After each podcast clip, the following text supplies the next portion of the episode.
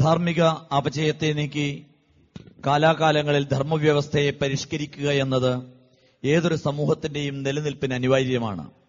വർത്തമാന കേരളത്തിൽ ദിവ്യാത്ഭുതങ്ങളുടെ അകമ്പടിയില്ലാതെ അറിവിൻ കാലുറപ്പിച്ച് വീണ്ടും ഒരു നവോത്ഥാനത്തിന് വിത്ത് വിതച്ചിരിക്കുകയാണ് ചിദാനന്ദപുരി സ്വാമികൾ വ്യക്തമായ ദിശാബോധമില്ലാതെ വലയുന്ന സമൂഹത്തിന് കൈത്താങ്ങായി നിലകൊള്ളേണ്ടതുണ്ടെന്ന് ചിദാനന്ദപുരി സ്വാമികൾ തിരിച്ചറിഞ്ഞ് എല്ലാ സമ്മർദ്ദങ്ങൾക്കും പരിഹാരമായി വൈദിക സമ്പ്രദായത്തിലേക്ക് തിരിച്ചു പോകാൻ സമൂഹത്തെ ക്ഷണിച്ചു.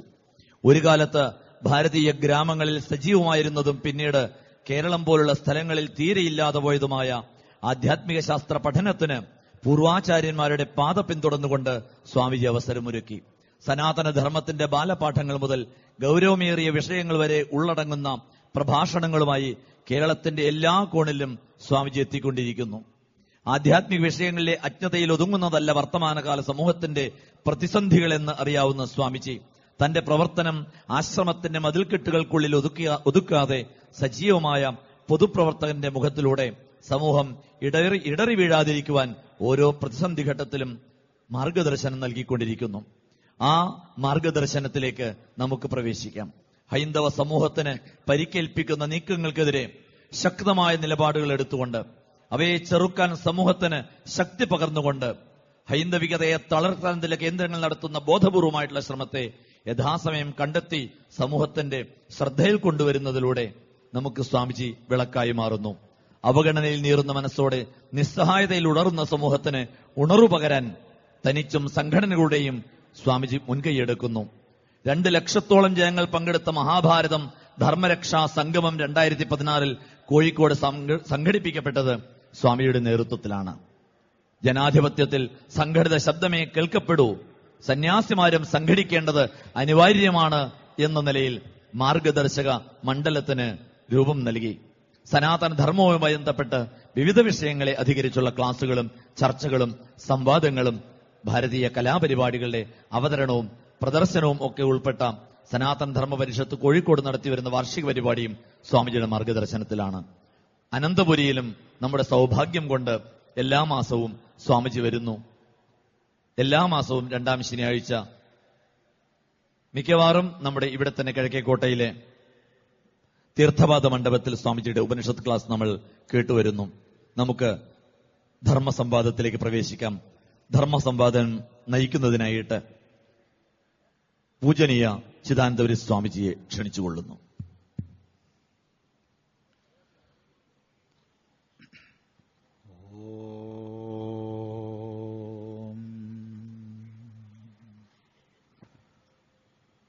गुरुर्ब्रह्मा गुरुर्विष्णुः गुरुर्देवो महेश्वरः।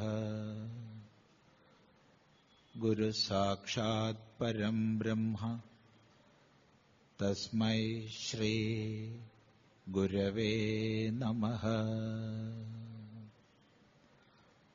ॐ सदाशिवसमारम्भाम्। शङ्कराचार्यमध्यमाम् अस्मदाचार्यपर्यन्ताम् वन्दे गुरुपरम्पराम् ഓം ഇവിടെ കേരളത്തിൽ എല്ലാ ജില്ലകളിലും നടത്താൻ നിശ്ചയിക്കപ്പെട്ടിട്ടുള്ള ധർമ്മസംവാദത്തിന്റെ സമാരംഭമാണ്. വളരെ ഹ്രസ്വമായ ഒരു പ്രഭാഷണവും കൂടുതൽ സമയം ചോദ്യോത്തരങ്ങളും എന്നുള്ളതാണ് ഈ ധർമ്മസംവാദത്തിൽ സങ്കല്പിച്ചിട്ടുള്ള രീതി. തുടക്കത്തിലെ പറയട്ടെ ഉപക്രമമായി അല്പം എന്തെങ്കിലും പറയും പിന്നീട് എന്ത് വേണമെങ്കിലും ചോദിക്കാം അറിയുന്നതാണെങ്കിൽ അവയ്ക്ക് മറുപടി പറയും. ഇവിടെ നേരത്തെ ഇവിടെ ചെയ്യപ്പെട്ട ഒരു പ്രഭാഷണത്തിൽ സൂചിപ്പിക്കപ്പെടുകയുണ്ടായി ഭാരതം ലോകത്തിന് നിരവധി സംഭാവനകൾ നൽകിയിട്ടുണ്ടെങ്കിലും നിരവധിയാണ് ഭാരതം നൽകിയ സംഭാവനകൾ. അത് എണ്ണി തിട്ടപ്പെടുത്താൻ സാധ്യമല്ല. ആയുർവേദത്തിന്റെ എന്നോ ഗണിതശാസ്ത്രത്തിന്റെ എന്നോ വാനനിരീക്ഷണത്തിന്റെ എന്നോ ലോഹ സംസ്കരണത്തിന്റെ എന്നോ പദാർത്ഥ വിജ്ഞാനീയത്തിന്റെ എന്നോ കാമശാസ്ത്രത്തിന്റെ എന്നോ ഒന്നും വേർതിരിക്കാൻ സാധ്യമല്ല. ഭൗതികവും ആധ്യാത്മികവുമെന്ന് വേർതിരിക്കാൻ സാധ്യമല്ല. വിജ്ഞാനീയത്തിന്റെ സമസ്ത മേഖലകളിലും അങ്ങേയറ്റത്തെ സംഭാവനകൾ ഭാരതം ലോകത്തിന് നൽകിയിട്ടുണ്ട്. എങ്കിലും അതിൽ ഏറ്റവും പ്രധാനപ്പെട്ടത് നിസ്സന്ദേഹം പറയാം ധർമ്മം എന്ന ആശയമാണ്. ധർമ്മം. ധർമ്മം എന്ന പദത്തെ പോലും നമ്മൾ വളരെയധികം തെറ്റിദ്ധരിച്ചിരിക്കുന്ന ഒരു കാലമാണ്. കേരളത്തിന് പുറത്ത് മധ്യ ഉത്തര ഭാരതത്തിലൊക്കെ ധർമ്മശബ്ദത്തിന് ഇംഗ്ലീഷ് ഭാഷയിൽ നമ്മൾ റിലീജിയൺ എന്ന് പറയുന്നതിന്റെ അർത്ഥമാണ് മനസ്സിലാക്കുന്നത്. കേരളത്തിൽ പലപ്പോഴും എന്തോ കൊടുക്കേണ്ടത് എന്നർത്ഥമാണ് മനസ്സിലാക്കുന്നത്. ധർമ്മക്കാരൻ വന്നിട്ടുണ്ട് ധർമ്മം കൊടുത്തോളൂ എന്നൊക്കെ പറയാറുണ്ട്. ഇല്ലേ? ധർമ്മപ്പെട്ടികൾ വരെ നാട്ടിലൊക്കെ ഉണ്ട്. ധർമ്മപ്പെട്ടി. ഒരിക്കലും കൊടുക്കരുതാത്ത എന്തെങ്കിലും ഒന്നുണ്ടെങ്കിൽ തന്നെ തന്നെ കൊടുത്തോളൂ. തന്റെ ദേഹാംഗങ്ങളെ കൊടുത്തോളൂ. എന്ത് വേണമെങ്കിൽ കൊടുത്തോളൂ. പക്ഷെ ഒരിക്കലും കൊടുക്കരുതാത്ത എന്തെങ്കിലും ഒന്നുണ്ടെങ്കിൽ അത് ധർമ്മം മാത്രമാണ്. എപ്പോഴും മുറുകെ പിടിക്കേണ്ടുന്ന എപ്പോഴും ധരിക്കേണ്ടുന്നത്. ഈ ധർമ്മം എന്ന സങ്കല്പം ധർമ്മം എന്ന ആശയം ഇതാണ് ലോകത്തിന് ഭാരതം നൽകിയ ഏറ്റവും വലിയ സംഭാവന. ധർമ്മത്തിന്റെ വ്യാഖ്യാനമല്ല ഇവിടെ ഉദ്ദേശിക്കുന്നത്. നമുക്ക് അല്പം മുന്നോട്ട് പോകാം. എങ്കിലും സൂചന മാത്രം പറയട്ടെ ധർമ്മം എന്ന് പറഞ്ഞാൽ എല്ലാത്തിനെയും ചേർത്ത് കോർത്ത് ധരിക്കുന്നത് എന്നാണ് അർത്ഥം. എന്തിനാലാണോ എല്ലാം ധരിക്കപ്പെടുന്നത്? ഒരണു കണത്തെ എടുത്താൽ അതെങ്ങനെയാണ് ധരിക്കപ്പെടുന്നത്? ആണവിക കണങ്ങളുടെ നിയതമായ വിന്യാസക്രമത്തിലൂടെ എങ്ങനെയാണ് ഒരു അണുക്കണം നിലനിൽക്കുന്നത്? അത്ഭുതകരമായ ഒരു നിയമവ്യവസ്ഥയാലാണ്. എങ്കിൽ അനന്ത കോടി ബ്രഹ്മാണ്ടങ്ങൾ അടങ്ങുന്ന ഈ പ്രപഞ്ചവും അനന്ത കോടി ബ്രഹ്മാണ്ടങ്ങൾ അടങ്ങുന്ന ഈ പ്രപഞ്ചവും വ്യക്തമായൊരു നിയമക്രമത്താലാണ് ധരിക്കപ്പെടുന്നത്. എന്തിനാലാണോ എല്ലാം ധരിക്കപ്പെടുന്നത്? അതിനാണ് നമ്മൾ ധർമ്മം എന്ന് പറയുക. അപ്പൊ ധാർമ്മിക ജീവിതം എന്ന് പറഞ്ഞാൽ ഈ ധർമ്മത്തെ ഉൾക്കൊണ്ടുകൊണ്ട് അതിനനുസൃതമായി നമ്മുടെ ജീവിതം നയിക്കുക എന്നുള്ളതാണ് ധാർമ്മിക ജീവിതം. ഈ ധർമ്മം എന്ന കാഴ്ചപ്പാടിലേക്കാണ് ഇന്ന് ലോകം പ്രതീക്ഷാനിർഭരമായ മനസ്സോടുകൂടി ഉറ്റുനോക്കുന്നത്. ഒന്ന് ശ്രദ്ധിക്കൂ ഈ ലോകത്തിലേക്ക്. ഒരു ഭാഗത്ത് ശാന്തിയാണ് സമാധാനമാണെന്നൊക്കെ പ്രസംഗത്തിൽ പറഞ്ഞാലും മതങ്ങൾ ലോകത്തിൽ ഏറ്റവുമധികം ഹിംസകളെ വിതച്ചുകൊണ്ടിരിക്കുകയാണ്. മതമൊഴുക്കി വിടുന്ന രക്തപ്പുഴകളെ കണ്ട് അക്ഷരാർത്ഥത്തിൽ ലോകം അന്താളിച്ചു നിൽക്കുകയാണ്. അതെ വലിയൊരു സമൂഹം ഇതൊക്കെ നശിച്ചു ഇതൊന്നും നേരെയാവില്ല എന്ന് വിപരീത ഭാവനയിൽ വിഷാദഗ്രസ്തതയിൽ കഴിയുന്നുണ്ട്. എന്നാൽ വിചാരശീലതയുള്ള സമൂഹം ലോകത്തിലെ അഭിജ്ഞ സമൂഹം ഇത് അമേരിക്കയിലെന്നോ യൂറോപ്പിലോ ഒന്നൊന്നും വേർതിരിക്കേണ്ട ആവശ്യമില്ല. ലോകത്തിലെ അഭിജ്ഞ സമൂഹം ഇന്ന് പ്രതീക്ഷയോടുകൂടി ഭാരതത്തിലേക്ക് ഉറ്റുനോക്കുന്ന കാഴ്ചയാണ് നമ്മൾ കാണുന്നത്. ഒരു സന്ദേഹവുമില്ലാതെ പറയാം. ഭാരതത്തിന്റെ ധർമ്മവീക്ഷണത്തിലേക്ക്. ഇനി മറ്റൊരു ഭാഗത്ത് നോക്കിക്കഴിഞ്ഞാൽ ഇന്ന് രണ്ട് ശാസ്ത്രജ്ഞന്മാർ ഒത്തുചേർന്ന് കഴിഞ്ഞാൽ രണ്ട് രാഷ്ട്ര നേതാക്കന്മാർ ഒത്തുചേർന്ന് കഴിഞ്ഞാൽ അവരുടെ ചർച്ചയിലെ ആരംഭത്തിൽ തന്നെ വരുന്ന വിഷയമാണ് പരിസ്ഥിതിക പ്രശ്നങ്ങൾ. ഈ ഭൂമിയുടെ തന്നെ നിലനിൽപ്പിന് ചോദ്യചിഹ്നം ഉയർത്തിക്കൊണ്ടുണ്ടാവുന്ന വലിയ പാരിസ്ഥിതിക പ്രശ്നങ്ങൾ. എന്താണ് പരിഹാരം? രാജ്യങ്ങൾ പരസ്പരം കുറ്റപ്പെടുത്തുന്നു. പക്ഷെ പരിഹാരം അന്വേഷിക്കുന്നവര് എങ്ങോട്ടാണ് എത്തിച്ചേരുന്നത്? നിസ്സന്ദേഹം പറയാം ഭാരതം മുന്നോട്ട് വെച്ച യജ്ഞവീക്ഷണത്തിലേക്കാണ്. ഇനിയും മറ്റൊരു കോണിൽ നിന്ന് നോക്കിക്കഴിഞ്ഞാൽ ലോകത്തിൽ സമത്വ സുന്ദരമായ ഒരു സമാജ സൃഷ്ടിക്ക് ഉതകും എന്നൊക്കെയുള്ള വലിയ വാഗ്ദാനങ്ങളോടുകൂടി മോഹന വാഗ്ദാനങ്ങളോടുകൂടി യൂറോപ്പിൽ വ്യാവസായിക വിപ്ലവത്തിന് ശേഷം ഉദയം കൊണ്ട ഒരുപാട് ഇസങ്ങൾ എന്തിനെതിരായി ആവിർഭവിച്ചോ അതിന്റെ വക്താക്കളായി സ്വയം പരിണമിക്കുന്ന കാഴ്ച കണ്ട്. ആവർത്തിച്ചു പറയട്ടെ എന്തിനെ ഇല്ലാതാക്കാൻ വേണ്ടി ആവിർഭവിച്ചോ അതിന്റെ വക്താക്കളായി സ്വയം പരിണമിക്കുന്നത് കണ്ട് ഇന്ന് വലിയൊരു സമൂഹം അന്വേഷിക്കുന്നുണ്ട് എന്താണ് ലോകത്തെ ഒരേകതയിലേക്ക് നയിക്കുന്ന ദർശനം. ലോകത്തെ ഒന്നായി മുന്നോട്ട് നയിക്കുന്ന ദർശനം. ഈ അന്വേഷണം നിസ്സന്ദേഹം പറയാം തിരിയുന്നത് ഭാരതത്തിലേക്കാണ്. ഇങ്ങനെ ലോകം മുഴുവൻ പ്രതീക്ഷാനിർഭരമായ മനസ്സോടുകൂടി ഭാരതത്തിലേക്ക് ഉറ്റുനോക്കുന്ന സന്ദർഭത്തിൽ ഇവിടുത്തെ അവസ്ഥ എന്താണ്? ഒന്ന് നിരീക്ഷിക്കുക. അവിടെയാണ് ഇത്തരം ധർമ്മസംവാദം തുടങ്ങിയ കാര്യപരിപാടികളുടെ പ്രസക്തിയും പ്രാധാന്യവും വരുന്നത്. തീർത്തും ധർമ്മത്തിന് പുറംതിരിഞ്ഞു നിൽക്കുന്ന ഒരവസ്ഥയിൽ സമാജം രൂപപ്പെടുത്തപ്പെടുന്നു. രാഷ്ട്രം രാഷ്ട്രമായി നിലനിൽക്കണമെങ്കിൽ രാഷ്ട്രത്തിന് സിദ്ധമായ സ്വാതന്ത്ര്യം സഫലമാവണമെങ്കിൽ ആദ്യം വേണ്ടത് പൗരസൃഷ്ടിയാണ്. ഈ പൗരസൃഷ്ടിക്ക് ഉതകുന്ന കാര്യപരിപാടികൾ ഇല്ലെന്ന് മാത്രമല്ല സമാജ മനസ്സിനെ രൂപപ്പെടുത്തേണ്ടുന്ന വിദ്യാഭ്യാസ പദ്ധതിയും മാധ്യമങ്ങളും വിപരീത ദിശയിൽ പോയിക്കൊണ്ടിരിക്കുന്നത് നമ്മൾ അനുദിനം കാണുകയാണ്. ഈ സാഹചര്യത്തിൽ ഹിന്ദു ധർമ്മത്തെ സനാതന ശരിയായ അർത്ഥത്തിലും ഭാവത്തിലും സമാജം ഉൾക്കൊള്ളുകയും കരുത്തോടുകൂടി ഉയരുകയും ചെയ്യുക. അങ്ങനെ ഉയർത്തുക നമ്മുടെ ഓരോരുത്തരുടെയും കർത്തവ്യമാണ്. ഈ കർത്തവ്യം ശക്തമായി നമ്മൾ നിർവഹിക്കുമ്പോഴാണ് ഒരു പക്ഷേ മൊത്തം ഭാരതത്തിന്റെ ഗതിക്ക് പുറംതിരിഞ്ഞു നിൽക്കുന്ന ഈ കേരളീയ സമൂഹത്തിൽ ഗുണകരമായ പരിവർത്തനം നമുക്ക് ഉണ്ടാക്കിയെടുക്കാൻ സാധിക്കും. ചില സമീപകാല യാഥാർത്ഥ്യങ്ങളിലേക്ക് നിങ്ങളുടെ ശ്രദ്ധ ഒന്ന് ആകർഷിക്കട്ടെ. ഈ കേരളത്തിൽ നിന്ന് ഒരു മനുഷ്യൻ ആരോ ആവട്ടെ അവൻ ഏത് ഇസക്കാരനോ ആവട്ടെ ഏത് മതക്കാരനോ ആവട്ടെ ലോകത്തിൽ ഏതെങ്കിലും രാജ്യത്തിൽ പോയി കഴിഞ്ഞാൽ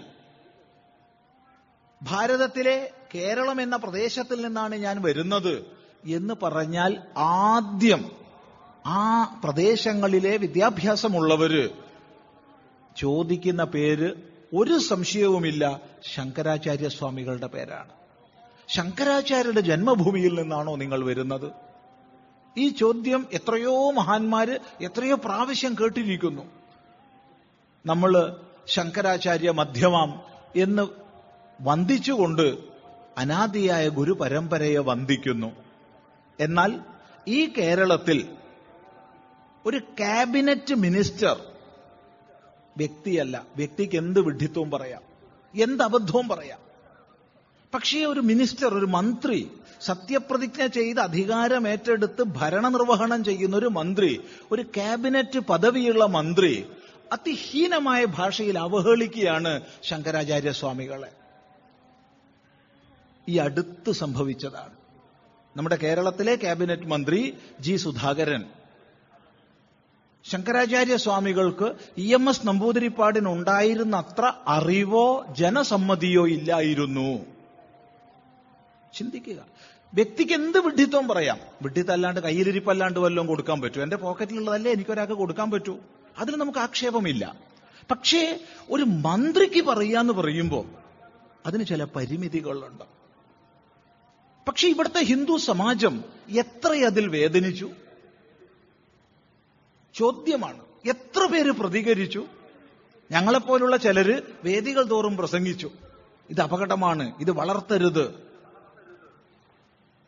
അല്ലാതെ ബഹുസമൂഹത്തിൽ നിന്ന് എന്ത് പ്രതികരണം ഉണ്ടായി? ഒന്ന് സങ്കല്പിക്കുക ഈ വാക്യം മുഹമ്മദ് നബിയുടെയോ യേശുക്രിസ്തുവിന്റെയോ പേരിലായിരുന്നു ഇവിടെ നടന്നതെങ്കിൽ എന്താകുമായിരുന്നു കേരളത്തിന്റെ സ്ഥിതി? ഇനി അത്രയ്ക്കൊന്നും ചിന്തിക്കണ്ട. രണ്ടാഴ്ച കഴിഞ്ഞപ്പോ ഇതേ മന്ത്രി മറ്റൊരു പ്രസ്താവന ചെയ്തു. വേൾഡ് ബാങ്കിന്റെ പ്രതിനിധിയായി വന്ന ആളെ നീഗ്രോ എന്ന് വിളിച്ച് അധിക്ഷേപിച്ചു. ശക്തമായ പ്രതികരണം ഉണ്ടാവേണ്ടുന്ന ഭാഗങ്ങളിൽ നിന്നുണ്ടായി നിരുപാധികം മാപ്പ് പറഞ്ഞു. നിരുപാധികം. ഇത് രണ്ടും ഈ സമീപകാലത്ത് കേരളം കണ്ടതാണ്. ഈ സമീപകാലത്ത്.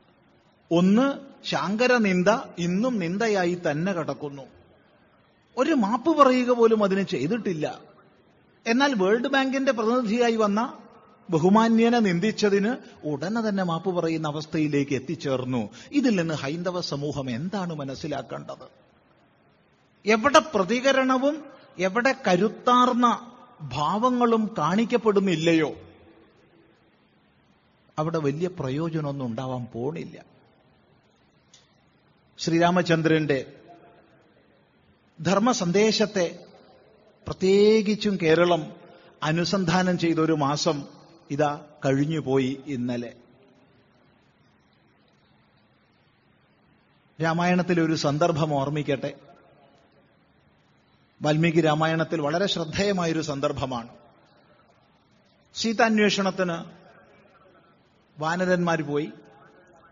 വിവരം അറിയിച്ചു സീത ലങ്കയിലുണ്ട് രാമനും സൈന്യവും ലങ്കയിലേക്ക് പോകണം. അവിടെ വിഘ്നമായിട്ട് സമുദ്രമുണ്ട്. സമുദ്രം തരണം ചെയ്യണം. എന്താണ് ഉപായം? ശ്രീരാമചന്ദ്രൻ ദർഭ വിരിച്ച് സമുദ്രത്തിലേക്ക് നോക്കി അങ്ങ് ഇരുന്നു വഴി യാചിച്ചുകൊണ്ട് ഒന്നല്ല രണ്ടല്ല മൂന്ന് ദിവസം കഴിഞ്ഞു. സമുദ്രമുണ്ടോ വരുന്നു? വഴിയുണ്ടോ ലഭിക്കുന്നു?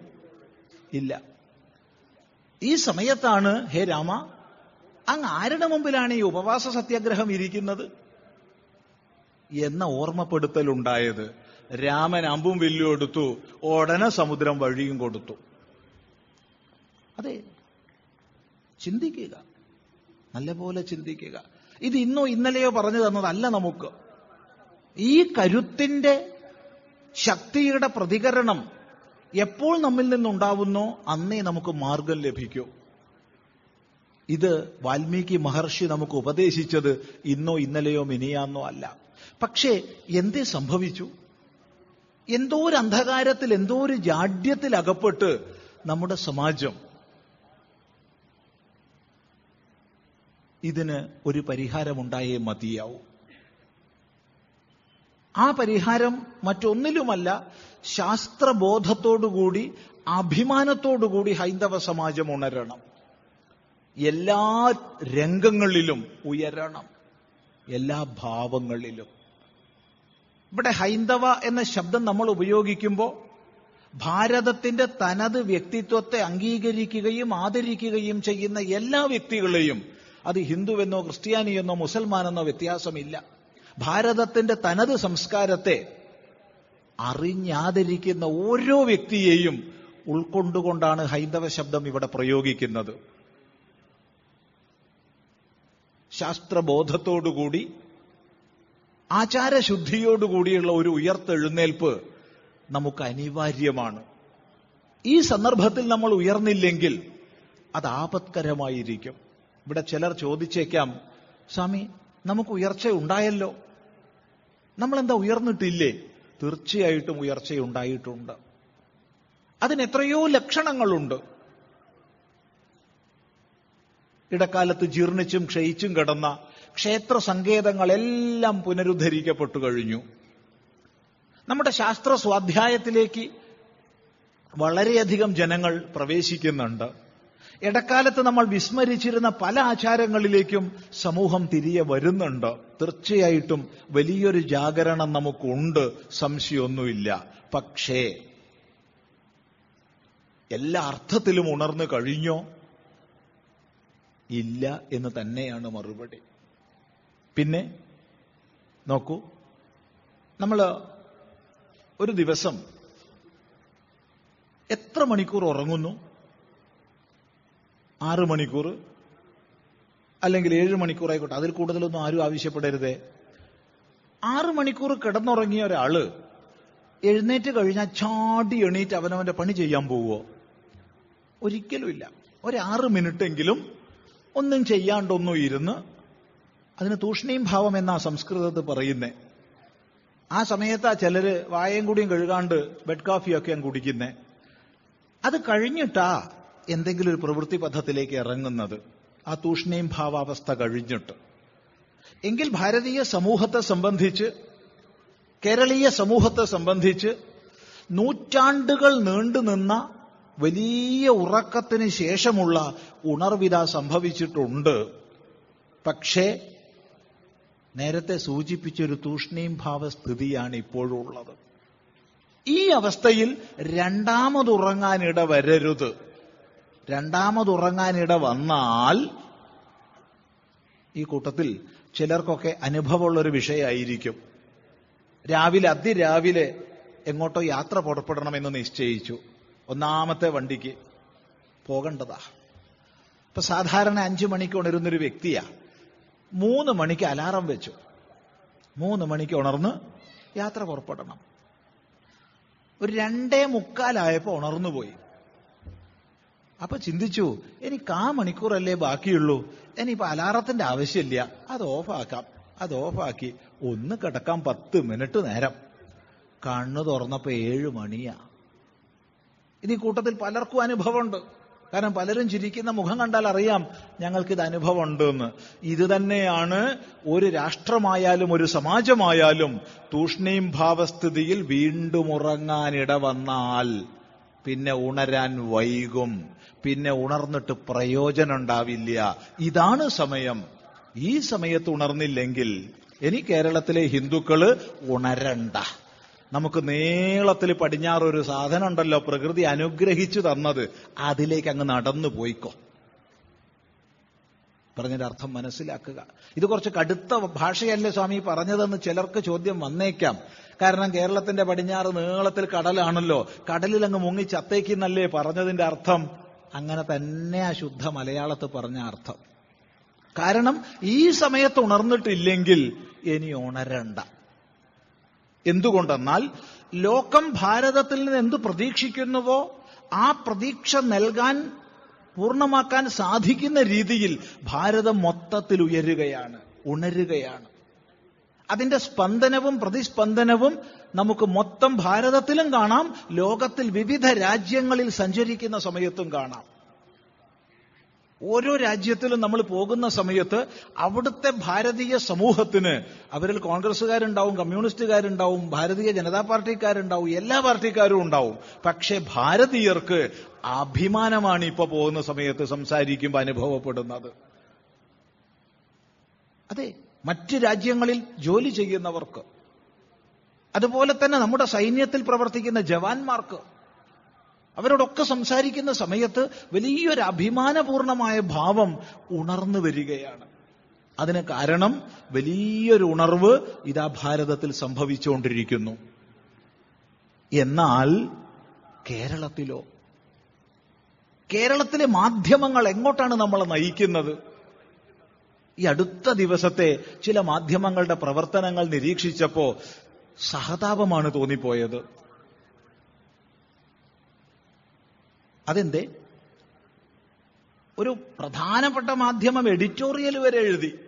കാലത്തിനനുസരിച്ച് പ്രകാശത്തിലേക്ക് പോകാതെ പൂർവകാലത്തിന്റെ അന്ധകാരത്തിലേക്ക് സമാജത്തെ കൊണ്ടുപോകുന്നതിന്റെ പരിണാമമാണ് ഗോരഖ്പൂരിൽ ആശുപത്രിയിൽ കുറെ കുട്ടികൾ മരിക്കാനിടയായത്. മുഖപത്രം എഴുതി. ഒന്ന് ചിന്തിച്ചു നോക്കൂ. ഒന്ന് വായിച്ചു നോക്കൂ. കേരളത്തിൽ ഈ കഴിഞ്ഞ രണ്ട് മാസത്തിനിടയ്ക്ക് നാനൂറ്റി ഇരുപത് പേര് പനിച്ചു മരിച്ചു കഴിഞ്ഞു. പനി കൊണ്ട് നാനൂറ്റി ഇരുപതിലേറെ പേര് കേരളത്തിൽ മരിച്ചു കഴിഞ്ഞു. ഒരു പ്രശ്നവും ഒരു മാധ്യമ ചർച്ചയുമില്ല. അതിലൊരു രാഷ്ട്രീയവും കാണുന്നുമില്ല ആരും. എന്നാൽ ഗോരഖ്പൂരിലെ ക്ഷേ ആശുപത്രിയിൽ കുറെ പിഞ്ചു കുഞ്ഞുങ്ങൾ മരിച്ചപ്പോൾ അത് അങ്ങേയറ്റം ദുഃഖകരമായ വാർത്തയാണ്. ഏത് നാട്ടിൽ എവിടെ പിഞ്ചു കുഞ്ഞുങ്ങൾ മരിച്ചെന്നുള്ള വാർത്തയും ദുഃഖകരമാണ്. പക്ഷേ അതിനിവിടെ വെണ്ടക്ക നിരത്തുന്നവർക്ക് അതിൽ രാഷ്ട്രീയം കാണാൻ ശ്രമിക്കുന്നവർക്ക് എന്തേ അതേ കണ്ണ് എപ്പോഴും ഇല്ലാതെ പോകുന്നു? ഈ തിരുവനന്തപുരത്ത് ശ്രീ അവിട്ടം തിരുനാൾ ഹോസ്പിറ്റലിൽ ഇരുപത്തിമൂന്ന് പിഞ്ചു കുഞ്ഞുങ്ങൾ മരിച്ച സമയത്ത് എന്തേ ആരും അതിൽ രാഷ്ട്രീയം കാണാഞ്ഞു. അന്ന് എല്ലാ ജനങ്ങളും ഒത്തൊരുമിച്ച് സേവാപ്രവർത്തനങ്ങളിൽ വ്യാപരിക്കുക ചെയ്തത്. അവിടെ ആരും രാഷ്ട്രീയം കണ്ടിട്ടില്ല. ഈ തിരുവനന്തപുരത്ത് സംഭവിച്ചതാ പറയുന്നത്. ഇരുപത്തിമൂന്ന് പിഞ്ച് കുഞ്ഞുങ്ങൾ എസ് എ ടി ഹോസ്പിറ്റലിൽ ഒരു മാസത്തിനുള്ളിൽ മരിച്ച സമയത്ത് എല്ലാവരും സേവാപ്രവർത്തനത്തിൽ വ്യാപരിക്കുക ചെയ്തത്. അവരുടെ ആ ഒരു സൽഗതി വരട്ടെ എന്ന് പ്രാർത്ഥിക്കുക ചെയ്തത്. ഇനിയെങ്കിലും ഇത്തരം ദുരിതം ദുരന്തം ആവർത്തിക്കാതിരിക്കാനുള്ള കരുതൽ വേണമെന്ന് ഓർമ്മപ്പെടുത്തുകയാ ചെയ്തത്. അതിലാരും രാഷ്ട്രീയമൊന്നും കണ്ടിട്ടില്ല. പക്ഷെ എന്തുകൊണ്ട് ഇപ്പൊ ഇങ്ങനെ? അല്പമെങ്കിലും വിവേകശക്തി ശേഷിച്ചവര് വിധേയത്വം കൊണ്ട് പൂർണമായ അന്ധകാരം ബാധിച്ചിട്ടില്ലാത്തവര് ചിന്തിക്കുക. ഒരു ഭാഗത്ത് ഹൈന്ദവ ആചാരങ്ങളെയും ആചാര്യന്മാരെയും അനുസ്യൂതം നിന്ദിക്കുകയും അവഹേളിക്കുകയും ചെയ്യുന്ന പ്രക്രിയകൾ. നമ്മുടെ ശാസ്ത്രങ്ങളെയും ആചാരങ്ങളെയും. മറ്റൊരു ഭാഗത്ത് നോക്കൂ ചെറിയൊരു ദൃഷ്ടാന്തം ഇപ്പൊ പറഞ്ഞ വിഷയത്തിൽ പറയാം. നമ്മൾ ലോകം മുഴുവൻ തന്നെ വിവിധ പ്രദേശങ്ങളിൽ സനാതനധർമ്മ പ്രചരണ പ്രവർത്തനങ്ങളിൽ ഏർപ്പെട്ടിരിക്കുന്ന വ്യക്തിയാണ്. എങ്കിലും അത്തരം പ്രവർത്തനങ്ങളുടെ മുഴുവൻ കേന്ദ്രസ്ഥാനം കൊളത്തൂര് അദ്വൈതാശ്രമമാണ്. അതിന്റെ ശാഖകളൊക്കെ ചിലതൊക്കെ ഉണ്ട്. എങ്കിലും കേന്ദ്രം അവിടെയാണ്. ഈ അദ്വൈതാശ്രമത്തിൽ മാത്രം ഒരു മാസം അതിശയോക്തി ഇല്ലാതെ പറയട്ടെ പതിനൊന്ന് പന്ത്രണ്ട് പെൺകുട്ടികളെയെങ്കിലും കൊണ്ടുവരുന്നുണ്ട്. മതം മാറ്റ കേന്ദ്രങ്ങളിൽ നിന്ന്. മതം മാറ്റ കേന്ദ്രങ്ങളിലേക്ക് കൊണ്ടുപോകുന്ന വഴിക്ക് അല്ലെങ്കിൽ ബഹുമാനപ്പെട്ട കോടതികളുടെ ഇടപെടലിനെ തുടർന്ന് രക്ഷിതാവിന്റെ കൂടെ വിട്ടുകൊണ്ട് ഉത്തരവായതിന് ശേഷം അല്ലെങ്കിൽ നമുക്കിവിടെ വിസ്തരിക്കാൻ നമ്മൾ ഇഷ്ടപ്പെടാത്ത ശാരീരികവും മാനസികവുമായ പല പീഡനങ്ങളും ഏറ്റുവാങ്ങിയ ശേഷം ഇവരാരും മതം മാറാൻ പോയവരല്ല. ഇവരാരും മതം മാറ്റ കേന്ദ്രത്തിലേക്ക് പോയവരല്ല. മറിച്ച് ആത്മാർത്ഥമായി ഒരു പുരുഷനെ സ്നേഹിച്ചവരാണ് പ്രേമിച്ചവരാണ്. ആ പ്രേമം എന്ന കൊരുക്ക് അവരെ കൊണ്ടുപോകുന്നത് മതം മാറ്റ കേന്ദ്രങ്ങളിലേക്കാണെന്ന് പിന്നീടാവണം അവർ യാഥാർത്ഥ്യം മനസ്സിലാക്കുന്നത്. അങ്ങനെയുള്ള മക്കളോട് നമ്മൾ സംസാരിക്കുന്ന സമയത്ത് സ്വന്തം അനുഭവമാണ് പറയുന്നത്. ഒരു മാസം പതിനൊന്ന് പന്ത്രണ്ട് കുട്ടികൾ ഏറ്റവും ചുരുങ്ങിയതുണ്ട്. അപ്പൊ ഒരു വർഷത്തിൽ കൂട്ടി നോക്കൂ. ഒരാശ്രമത്തിലേക്ക് മാത്രം വരുന്നവരുടെ സംഖ്യ ഇത്രയാണെങ്കിൽ എന്താ ഈ പ്രതിഭാസം? എത്ര വിപുലമാണിത്? അവരോട് സംസാരിക്കുന്ന സമയത്ത് അവർക്ക് ഗ്രാജുവേഷനും പോസ്റ്റ് ഗ്രാജുവേഷനും ഒക്കെയുണ്ട്. ലോകത്തിലുള്ള എന്ത് വിഷയം ചോദിച്ചാലും അവർ സ്പഷ്ടമായി മറുപടി പറഞ്ഞു തരും. ഇന്ന സിനിമയിൽ ഇന്ന നായിക ഇന്ന ഡാൻസ് രംഗത്തിൽ എത്ര പ്രാവശ്യം ചുരിദാർ മാറ്റി എന്ന് ചോദിച്ചാൽ അവർ പറഞ്ഞു തരും. പക്ഷേ സനാതന ധർമ്മത്തെക്കുറിച്ച് എന്തെങ്കിലും ചോദിച്ചാൽ നമ്മുടെ ആചാരങ്ങളെക്കുറിച്ച് ചോദിച്ചാൽ ശാസ്ത്രത്തെക്കുറിച്ച് ചോദിച്ചാൽ പോട്ടെ ഒരു അഞ്ച് ഋഷിമാരുടെ പേര് ചോദിച്ചാൽ അറിയില്ല അറിയില്ല അറിയില്ല. ഈ അറിവില്ലായ്മയല്ലേ ചൂഷണം ചെയ്യപ്പെടുന്നത്? ഈ അറിവില്ലായ്മയല്ലേ തെറ്റിദ്ധരിക്കപ്പെടുന്നത്? ചിന്തിക്കുക. ഇത് തുടരരുത്. നമ്മളെ മക്കൾ ധർമ്മബോധമുള്ളവരാവണം. ഇതിന് തിരുവിതാംകൂർ ദേവസ്വം ബോർഡ് സർക്കാരിന്റെ പൊതുപണമല്ല തിരുവിതാംകൂർ ദേവസ്വം ബോർഡിന്റെ ഫണ്ട് ഉപയോഗിച്ച് ക്ഷേത്രങ്ങളിൽ ധർമ്മ പഠനം നിർബന്ധമായി നടപ്പിലാക്കാനുള്ള പദ്ധതി കൊണ്ടുവന്നപ്പോഴത്തേക്ക് കേരളത്തിന്റെ ദേവസ്വം മന്ത്രിയാണ് പറയുന്നത് അനുവദനീയമല്ല. ഇത് വർഗീയത വളർത്താനുള്ള നീക്കമാണ്. ചിന്തിക്കുക. എന്നാൽ രണ്ടായിരത്തി പതിമൂന്ന് പതിനാല് കാലഘട്ടത്തിൽ കേരളത്തിന്റെ പൊതു ഖജനാവിൽ നിന്ന് മദ്രസകൾക്ക് കൊടുത്ത സംഖ്യ അമ്പത്തിമൂന്ന് ലക്ഷത്തി ഇരുപത്തി അമ്പത്തിമൂന്ന് കോടി ഇരുപത്തി ആറ് ലക്ഷം രൂപയാണ്. അമ്പത്തിമൂന്ന് കോടി ഇരുപത്തി ആറ് ലക്ഷം രൂപയിലധികമാണ്. പൊതു ഖജനാവിൽ നിന്ന് ഒരു മതസ്ഥാപനത്തിന് മതവിദ്യാഭ്യാസ കേന്ദ്രത്തിന് അമ്പത്തിമൂന്ന് കോടി ഇരുപത്തി ആറ് ലക്ഷം കൊടുക്കുന്നു. രണ്ടായിരത്തി പതിമൂന്ന് പതിനാല് കാലഘട്ടത്തിൽ അതിന് ശേഷമുള്ള വിവരം വിവരാവകാശ നിയമം അനുസരിച്ച് കിട്ടിയിട്ടില്ല. ഇത് വിവരാവകാശ നിയമം അനുസരിച്ച് കിട്ടിയത്. എന്നാൽ ദേവസ്വം ഫണ്ട് ഉപയോഗിച്ച് ക്ഷേത്രത്തിൽ ധർമ്മപഠനം നടത്തുക എന്ന് പറയുമ്പോൾ അത് വർഗീയത വളർത്താനുള്ള പരിശ്രമമാണ്. ഇത് കേരളത്തിലല്ലാതെ എവിടെ നടക്കും? ഇവിടുത്തെ ഹിന്ദു സമൂഹത്തിന് ഒന്ന് നീണ്ടു നിവർന്നിരുന്ന് കൈയൊന്ന് പിന്നോട്ട് കൊണ്ടുപോയി നോക്കുക സഹോദരങ്ങളെ. ഈ രണ്ട് കാലിനെയും തലയും ബന്ധിപ്പിക്കുന്ന ഒരു സാധനം ശേഷിച്ചിട്ടുണ്ടോന്ന് ഒന്ന് തൊട്ടു നോക്കുക. ഒന്നൊന്ന് പറഞ്ഞിരിക്കുക. ചാരി അങ്ങനെ ഇരിക്കാണ്ട്. ആ ഒന്ന് തപ്പി നോക്കുക. രണ്ട് കാലിനെയും തലയും ബന്ധിപ്പിക്കുന്ന ഒരു സാധനമല്ലേ നീളത്തിൽ അതവിടെ ഉണ്ടോന്നൊന്ന് നോക്കുക. എന്തിനു ഭയപ്പെടണം? ഭയപ്പെടേണ്ട ആവശ്യമൊന്നുമില്ല.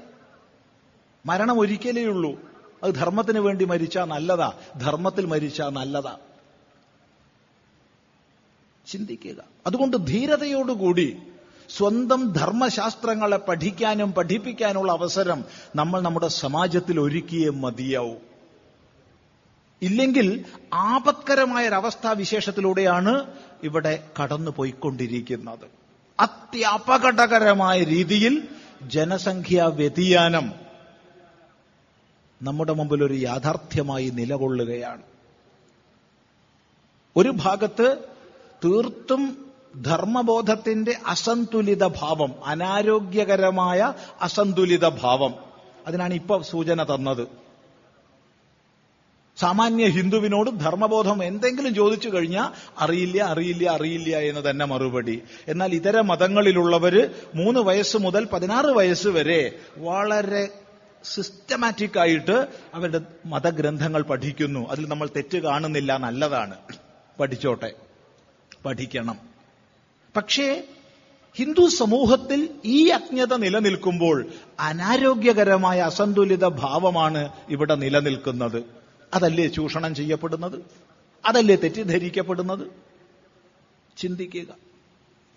അതുകൊണ്ട് അടിയന്തിരമായി നമ്മുടെ ഓരോ സ്ഥാപനങ്ങളിലും നമുക്ക് സാധിക്കുന്ന കേന്ദ്രങ്ങളിലെല്ലാം ധർമ്മശാസ്ത്രങ്ങളുടെ പഠന പാഠനങ്ങൾക്ക് നമ്മൾ വ്യവസ്ഥ ഉണ്ടാക്കിയേ മതിയാവൂ. ഇത് കാലഘട്ടത്തിന്റെ അനിവാര്യതയാണ്. ഇത് പറയുമ്പോൾ മാത്രം അത് വർഗീയമാകുന്നു. മറ്റെല്ലാവർക്കും എല്ലാവാം. ഇതെന്തൊരു നയമാണ്? ഈ നയത്തെ നമ്മൾ പഴിച്ചിരുന്നിട്ട് കാര്യമെന്ത്? എത്ര കാലമായി പഴിച്ചിരിക്കുന്നു? ഇനി ക്രിയാത്മകമായ ഭാവത്തോടു കൂടി മുന്നോട്ട് വന്ന് ഈ അനീതി ഇവിടെ അനുവദിക്കില്ല. ഇതിൽ ഞങ്ങൾ പരിവർത്തനം ഉണ്ടാക്കി തീർക്കും എന്ന ഭാവത്തിൽ നമ്മൾ ഉണരേണ്ടതല്ലേ? അതിനുള്ള സമയം അതിക്രമിച്ചില്ലേ? നല്ലതുപോലെ ചിന്തിക്കുക. അതുകൊണ്ട് തുടക്കത്തിൽ പറഞ്ഞു ഇതാണ് ഉണരേണ്ട സമയം. ഈ സമയത്ത് ഉണർന്നിരിക്കണം എല്ലാ അർത്ഥത്തിലും എല്ലാ അർത്ഥത്തിലും ഭാവത്തിലും. ഈ സമയത്ത് ഉണരുന്നില്ലെങ്കിൽ അത് ആപത്കരമാണ്. കേരളത്തിലെ രണ്ടായിരത്തി പതിനൊന്നിലെ സെൻസസ് റിപ്പോർട്ടുകൾ ഒന്ന് പരിശോധിച്ചു കഴിഞ്ഞാൽ population growth rate population rate അല്ല പോപ്പുലേഷൻ ഗ്രോത്ത് റേറ്റ് ക്രിസ്ത്യൻ സമൂഹത്തിൽ ഒന്നേ പോയിന്റ് നാല് ശതമാനമാണ്. രണ്ട് പോയിന്റ് എട്ട് ശതമാനമാണ് ഹിന്ദു സമൂഹത്തിൽ. പന്ത്രണ്ട് പോയിന്റ് എട്ട് ശതമാനമാണ് മുസ്ലിം സമൂഹത്തിൽ. ഇത് ചിദാനന്ദപുരി സ്വാമിയോ മറ്റോ പറയുന്നതല്ല. ഔപചാരികമായ സെൻസസിന്റെ റിപ്പോർട്ട് രണ്ടായിരത്തി പതിനൊന്ന് സെൻസസ് റിപ്പോർട്ട് അനുസരിച്ചുള്ളതാണ്. അതുതന്നെ സാധാരണഗതിയിൽ പതിനൊന്നിലെ സെൻസസ് പന്ത്രണ്ടിൽ റിപ്പോർട്ട് വരാറുണ്ട്. ഉണ്ടായിരുന്നു. പക്ഷെ ഇപ്രാവശ്യം വന്നില്ല. രണ്ടായിരത്തി പതിമൂന്നിലും വന്നില്ല. രണ്ടായിരത്തി പതിനാല് ഒടുവിലാണ് ഇത് പബ്ലിഷ് ചെയ്യപ്പെടുന്നത് ഓർക്കുക. എന്താണ് ഇതിൽ നിന്നൊക്കെ മനസ്സിലാക്കാനുള്ളത്? ഈ പോക്ക് എങ്ങോട്ടാണ്? അതുകൊണ്ട് ഇനിയെങ്കിലും എല്ലാ അർത്ഥത്തിലും ഉണർന്നില്ലെങ്കിൽ അപകടകരമാണ്. നമ്മുടെ സകല ശാസ്ത്രങ്ങളുടെയും സകല ആചരണ പദ്ധതികളുടെയും അടിസ്ഥാനമായി നിലകൊള്ളുന്നത് വേദമാണ്. വേദങ്ങളിൽ പ്രഥമമായി സംഹിത മാനിക്കപ്പെടുന്നത് ഋഗ്വേദ സംഹിതയാണ്. പതിനായിരത്തി അഞ്ഞൂറ്റി അമ്പത്തിരണ്ട് മന്ത്രങ്ങളുള്ള ഋഗ്വേദ സംഹിതയുടെ ഒടുവിൽ നമ്മളോട് ഋഷി പറഞ്ഞു സംഗച്ഛധ്വം സംവദധ്വം എന്ന്. നിങ്ങൾ ഒന്നിച്ച് നല്ലതിനെ പറയുവിൻ നിങ്ങൾ ഒന്നിച്ച് നല്ലതിലേക്ക് നടക്കുവിൻ. സംഗച്ഛധ്വം നിങ്ങൾ ഒന്നിച്ച് നല്ലതിലേക്ക് നടക്കുവിൻ. സംവദധ്വം. നിങ്ങൾ ഒന്നിച്ച് നല്ലതിനെ പറയുവിൻ. ഒന്നിച്ച് ഒന്നിച്ച് ഒന്നിച്ച്. കുറെ കാലം ജാതിയുടെ പേരിൽ നമ്മൾ ഭിന്നിച്ചു കഴിഞ്ഞു. അതിന്റെ ദുരന്തം ധാരാളം നമ്മൾ ഏറ്റുവാങ്ങിയും കഴിഞ്ഞു. എത്രയോ മഹാന്മാരുടെ പ്രവർത്തന ഫലമായിട്ട് എത്രയോ മഹാത്മാക്കളുടെ ഉപദേശങ്ങളുടെയും ജീവിതത്തിന്റെയും ഒക്കെ ഫലമായിട്ട് ജാതീയമായ ഹീനതകളെ നമുക്ക് വലിയൊരളവോളം ജയിക്കാൻ കഴിഞ്ഞു. പക്ഷേ ഇന്നും നമ്മൾ മറ്റു പലതിന്റെ പേരിലും ഭിന്നിച്ച് ഭിന്നിച്ച് കഴിയുകയാണ്. ഈ സ്ഥിതി മാറിയേ മതിയാവൂ മാറ്റിയേ മതിയാവൂ. രണ്ട് സന്ദർഭങ്ങൾ നമ്മൾ ഓർമ്മിക്കുകയാണ്. ഒന്ന് കുറച്ച് പഴയതാണ്. പഴയത് ആദ്യം പറയാം എന്നിട്ടാവട്ടെ പുതിയത്. കൊളത്തൂരിൽ ഒരു വ്യക്തി അദ്ദേഹം ആശ്രമത്തിന്റെ മുമ്പിലെത്തുമ്പോൾ ആവേശപൂർവം മുദ്രാവാക്യം വിളിച്ച് ചാടുന്ന ആളാ. അമ്പലം എന്നത് നാൽച്ചുമരല്ലേ ഈശ്വരൻ എന്നത് കല്ലല്ലേ എന്നൊക്കെ. അപ്പൊ ഇദ്ദേഹത്തിന് വ്യക്തിപരമായി ചിദാനന്തപുര സ്വാമിയെ വലിയ ഇഷ്ട. വ്യക്തിപരമായിട്ട്. അത്രയേ ഉള്ളൂ. അപ്പൊ അദ്ദേഹത്തിന്റെ കല്യാണം വരിക. അപ്പൊ കല്യാണത്തിന് സ്വാമിയെ ക്ഷണിച്ചേ മതിയാവും. വന്നു. കണ്ടില്ല. പിന്നെയും അദ്ദേഹം വന്നു. നമ്മളെ കണ്ടില്ല. അങ്ങനെ മൂന്ന് പ്രാവശ്യം വന്നപ്പോഴും കണ്ടില്ല. അത് കാണാതിരിക്കാൻ ഒരു കാരണമുണ്ട്. കാരണം ഇദ്ദേഹം വരിക സന്ധ്യാസമയം കഴിഞ്ഞാലാ. പകൽ വരാനൊക്കില്ല. പകൽ ആശ്രമത്തിൽ വരാൻ പാടില്ല. ആരും കാണാതെ വന്നൂടൂ. ഈ സന്ധ്യാസമയമാകുമ്പോൾ നമ്മൾ സ്ഥലത്തുണ്ടാവില്ല. എവിടെയെങ്കിലും പ്രഭാഷണത്തിനായിരിക്കും. അങ്ങനെ അവസാനം അദ്ദേഹം സർവശക്തിയും സമാഹരിച്ചൊരു പകൽ വന്നു. സ്വാമി എന്റെ കല്യാണാണ്. സ്വാമി വരണം. കല്യാണത്തിന് എവിടെയും പോവാറില്ല. എന്നാൽ അതിന് മുമ്പ് ഒരു ദിവസം വരാം. അതിരിക്കട്ടെ എവിടുന്നാ കല്യാണം? അത് ഞങ്ങളുടെ സിദ്ധാന്തം അനുസരിച്ച് ക്ഷേത്രത്തിലൊന്നും കല്യാണം വേണ്ടെന്നാണ്. അതിരിക്കട്ടെ എവിടെയാന്ന് പറയൂ. സ്കൂളിലാണ് നടത്തുന്നത്. നന്നായി. സരസ്വതി ക്ഷേത്ര അല്ലേ അത് നമുക്ക് സരസ്വതി ക്ഷേത്ര. ഇനി അവൻ ഹോട്ടലിലാന്ന് പറഞ്ഞാൽ നമ്മൾ പറയും അന്നപൂർണയുടെ ക്ഷേത്രം അല്ലേ ശ്മശാനത്തിലാണെന്ന് പറഞ്ഞാൽ നമ്മൾ പറയും ശ്മശാന ഭൈരവന്റെ ക്ഷേത്രം അല്ലേ എന്ന്. എന്താ കുഴപ്പം? അതുകൊണ്ട് സഹോദരൻ ഇരിക്കും ഞാൻ ഇപ്പൊ വരാം എന്ന് പറഞ്ഞ് അകത്തേക്ക് പോയി. എന്തിനകത്തേക്ക് പോയത് വെച്ചാൽ നമ്മളൊരു പേപ്പർ കട്ടിങ് അവിടെ എടുത്ത് വെച്ചിരുന്നു അത് കൊണ്ടുവരാനാ. അതിൽ മറ്റൊന്നുമല്ല ഏതൊരു പാർട്ടിയുടെ ചിന്താ പദ്ധതി തലയ്ക്ക് പിടിച്ചിട്ടാണോ ക്ഷേത്രത്തിൽ കല്യാണം പാടില്ല എന്ന് പറഞ്ഞത്? അതേ പാർട്ടിയുടെ സ്റ്റേറ്റ് കൺവീനർ ശ്രീ ലോറൻസ്. അദ്ദേഹത്തിന്റെ സന്താനത്തിന്റെ വിവാഹം ബിഷപ്പ് നേരിട്ട് വന്ന് നടത്തി കൊടുത്ത പത്ര റിപ്പോർട്ടാണ് നമ്മൾ കൊണ്ടുവന്നത്. തമാശ പറയല്ല ഇത് പേരെടുത്താ പറയുന്നത്. അസത്യമാണെങ്കിൽ പേരെടുത്ത് പറയില്ല. ആ അപ്പൊ പാർട്ടിയുടെ സ്റ്റേറ്റ് നേതാവിന്റെ സന്താനത്തിന്റെ വിവാഹം നേരിട്ട് ക്രിസ്ത്യൻ വികാരിയല്ല ബിഷപ്പ് വന്ന് നടത്തി കൊടുക്കാം. അതിനൊരു പ്രശ്നവും ഇല്ല. ഹിന്ദു ആയിരിക്കുന്ന നിനക്ക് ക്ഷേത്രത്തിൽ വിവാഹം കഴിച്ചുകൂടെ? ഇനിയെങ്കിലും ഈ ഒന്ന് വെളിച്ചത്തിലേക്ക് വന്നൂടെ ചങ്ങായി എന്ന് നാടൻ കോഴിക്കോടൻ ഭാഷയിൽ നമ്മൾ ചോദിച്ചു. അയാൾ വെളിച്ചത്തിലേക്ക് വന്നു. അയാളെ കുട്ടിക്ക് വിദ്യാരംഭം കുറിച്ചതും ചോറ് കൊടുത്തതൊക്കെ ഈ കൈകൊണ്ടാ. തമാശ പറയല്ല. തമാശയല്ല ഈ പറയുന്നത്. ഇതാണ് ഒരു സംഭവം. രണ്ടാമത്തെ സംഭവം രണ്ട് വർഷങ്ങൾക്ക് മുമ്പ് വ്യക്തമായി പറഞ്ഞ രണ്ടായിരത്തി പതിനാലിൽ നമ്മൾ ഒരു അമ്പത്തിനാല് ദിവസത്തെ ഉപനിഷത് യജ്ഞവുമായി എറണാകുളത്ത് ടി ഡി എം ഹാളിൽ പരിപാടി അവിടെ തന്നെ താമസമായിട്ട് കഴിഞ്ഞു. ആ സമയത്ത് ഒരു പത്ത് നാൽപ്പത് ചെറുപ്പക്കാര് മുൻകൂട്ടി സമ്മതം വാങ്ങിയിട്ട് റൂമിലേക്ക് വന്നു. അവരെല്ലാവരും ഇരുന്നു. അവർ വന്നപ്പോൾ തന്നെ പറഞ്ഞു സ്വാമി ക്ഷമിക്കണേ ഞങ്ങൾക്ക് സന്യാസിമാരോട് എങ്ങനെയാ പെരുമാറേണ്ടതെന്നൊന്നും അറിയില്ല. "ആ, എന്തറിഞ്ഞാ എന്താ നമുക്ക് സ്നേഹം മാത്രം പോരെ പരസ്പരം നിങ്ങളൊക്കെ ഇരിക്കും എന്ന് പറഞ്ഞു. അവർ പറഞ്ഞു സ്വാമി ഞങ്ങൾ ചിലത് പറയാനാ വന്നത്. എന്താ പറഞ്ഞോളൂ? ഈ സമയത്താണ് അവരുടെ പാർട്ടി പ്ലീനം നടക്കുന്നത് പാലക്കാട്. അവിടെ വെച്ചിട്ട് വ്യക്തമായ ഭാഷയിൽ നിർദ്ദേശം നൽകപ്പെട്ടു ശബരിമലയിലേക്ക് മുദ്രയും കറുത്ത വസ്ത്രവും ഒന്നും നമ്മളെ കൂട്ടർ ധരിക്കരുത്. ഗൃഹപ്രവേശ സമയത്ത് ഗണപതി ഹോമം തുടങ്ങിയവ ചെയ്യരുത് എന്ന് നിർദ്ദേശിച്ചു. അതിൽ അവർക്ക് യാതൊരു വിരോധവും തോന്നിയിട്ടുമില്ല. എന്നാൽ അവിടെ തന്നെ പാർട്ടിയിൽപ്പെട്ട മുസ്ലിം സമൂഹത്തിന് നമസ്കരിക്കാൻ പ്രത്യേക സ്ഥലം ഒരുക്കി കൊടുത്തു. ഇത് കണ്ടപ്പോ എവർക്ക് ചിന്തയായി? ഇതെന്തടേ ഇങ്ങനെ? ആ ചിന്തയാണ് അവരെ ടി ഡി എം ഹാളിലേക്ക് എത്തിച്ചത്. നമ്മൾ പറഞ്ഞു ഇനിയെങ്കിലും ഒന്ന് കണ്ണു തുറന്ന് നോക്ക്. സൂര്യൻ കുറച്ചു കാലായി ഉദിച്ചിട്ട് ഇനി നിങ്ങൾ ഇരുട്ട് കഴിഞ്ഞാൽ പോരാട്ടുവോ ഇത് കഥയല്ല പറയണത്. എന്തുകൊണ്ട് ഇങ്ങനെ? ചിന്തിച്ചേ മതിയാവും. ഇത് വ്യക്തമായൊരു കാഴ്ചപ്പാടോടുകൂടി വളർത്തിയെടുക്കപ്പെട്ടതാണ്. വ്യക്തമായി പറഞ്ഞാൽ തൊള്ളായിരത്തി അമ്പത് അറുപതുകളിലെ സാഹിത്യങ്ങളിലൂടെ തൊള്ളായിരത്തി അറുപത് എഴുപതുകളിലെ സിനിമകളിലൂടെ ഒക്കെ വളർത്തിയെടുക്കപ്പെട്ടൊരു സമൂഹ മനോഭാവമാണ് ഹൈന്ദവമായ എല്ലാം പിന്തിരിപ്പനാണ്. ഇത് പുരോഗമനാശയത്തിന് ചേരുന്നതല്ല. ഇതെന്തോ പിന്തിരിപ്പൻ യുഗത്തിലേക്ക് സമൂഹത്തെ കൊണ്ടുപോകുന്നതാണ്. അതുകൊണ്ട് പുരോഗമനാശയം രാഷ്ട്രത്തിന്റെ ഉയർച്ച എന്നൊക്കെ പറഞ്ഞു കഴിഞ്ഞാൽ അത് ഹിന്ദു ധർമ്മത്തിന് വിരുദ്ധമായിരിക്കണം എന്നൊരു ധാരണ ബോധപൂർവം വളർത്തിയെടുക്കപ്പെട്ടതാണ് ഈ പറഞ്ഞത് മനസ്സിലാവാൻ നിങ്ങൾ അമ്പതുകളിലെ അറുപതുകളിലെ നോവലുകൾ നല്ലപോലെ ശ്രദ്ധിച്ച് വായിക്കുക. ആ കാലഘട്ടത്തിലും എഴുപതുകളിലേക്കും നീണ്ടു നിൽക്കുന്ന സിനിമകളുടെ ഇതിവൃത്തങ്ങളും അതിലെ സംഭാഷണങ്ങളും ഒക്കെ ഒന്ന് ശ്രദ്ധിക്കുക. വ്യക്തമായി ഇത് മനസ്സിലാവും.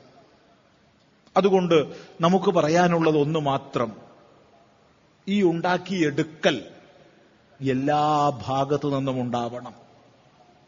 സനാതനധർമ്മ മഹിമയെക്കുറിച്ച് നമ്മൾ ബോധിക്കുകയും ബോധിപ്പിക്കുകയും ചെയ്യണം. അല്ലാത്ത പക്ഷം ഒരു തരം അപകർഷതയുടെ ഭാരം പേറുന്ന അവസ്ഥയിലാണ് നമ്മുടെ യുവസമൂഹം ജീവിക്കുന്നത്. അപകർഷതയുടെ ഭാരം പേറിയിട്ട്. അല്പം കൂടി സ്പഷ്ടമാക്കാം. ഒരു യുവാവ് ആശ്രമത്തിൽ വന്നു. അവന്റെ സ്കൂളിൽ നിന്ന് ഹയർ സെക്കൻഡറി സ്കൂളാണ് ടീച്ചേഴ്സ് എല്ലാം കൂടി പറഞ്ഞ് അവന് വലിയ വിഷമം. എന്താ വിഷയം എന്നറിയോ ഹിന്ദുക്കൾക്ക് ഒരുപാട് ദൈവങ്ങളുണ്ട്. ദൈവം ഒന്നല്ലേ ഉണ്ടാവൂ? ഇതാണ് വിഷയം. അവൻ വീട്ടിൽ ചെന്ന് അച്ഛനോട് ചോദിച്ചപ്പോ അച്ഛൻ പറഞ്ഞു എനിക്കിതൊന്നും അറിയില്ല. അമ്മയോട് ചോദിച്ചപ്പോ അമ്മയും പറഞ്ഞു എനിക്കിതൊന്നും അറിയില്ല. ഇനിയിപ്പോ എന്താ വഴി? അങ്ങനെ ആരോടൊക്കെയോ അന്വേഷിച്ച് അന്വേഷിച്ച് അന്വേഷിച്ച് അങ്ങനെ കൊളത്തൂരിലെത്തിയതാ. നമ്മൾ അവനോട് പറഞ്ഞു കൂട്ടാ നീ ഭക്ഷണം കഴിച്ചോ? ഇല്ല എന്നാ പോയി കഴിച്ചു വാ. ഭക്ഷണം കഴിച്ചു വന്നു. ഞാൻ ഇന്നലെ വലിയൊരു സദ്യക്ക് പോയിട്ടോ? നോക്കണേ ഒരു യുവാവാണേ. അവന്റെ ആ ഒരു പ്രകൃതി അവന്റെ പ്രായം അതിന്റെ വൈകാരിക വിശേഷതകളൊക്കെ നിങ്ങൾ പരിഗണിക്കുക. നീറുന്നൊരു ചോദ്യവുമായി വന്നതാ. അവനോട് ആ തമാശ രൂപത്തിൽ പറയുന്നത് ഞാൻ ഇന്നലെ വലിയൊരു സദ്യക്ക് പോയി എന്ന്. അവനായതുകൊണ്ട് ദേഷ്യം പിടിച്ച് തല്ലിയില്ല. സ്വാമി അതിന് എനിക്കെന്ത് വേണം? അതെ നിനക്ക് നിനക്ക് വേണ്ടിയാണല്ലോ ഞാൻ പറഞ്ഞു തരുന്നത്. ആ സദ്യക്ക് എന്തൊക്കെ വിഭവങ്ങൾ ഉണ്ടായിരുന്നു എന്ന് നീ ചോദിക്ക്. സ്വാമിയല്ലേ പറഞ്ഞു വലിയ സദ്യ എന്ന് പലതരം പായസങ്ങളൊക്കെ ഉണ്ടാവും. പലതരം പായസം പോയിട്ട് ഒരു പായസവും ഇല്ലടോ. പിന്നെ ഒരുപാട് കറികൾ ഉണ്ടാവും പല കറി പോയിട്ട് ഒരു കറിയും ഇല്ല. ഒരു ഉപ്പേരി പോലും ഇല്ല. ഉപ്പിലിട്ടത് പോയിട്ട് ഉപ്പ് പോലും ഇല്ല. പിന്നെ എന്തായി ഉള്ളത്? പച്ച ചോറെന്നാ അതിന് പറയാ. ശരിക്ക് വെള്ള ചോറെന്നാ പറയണ്ടേ?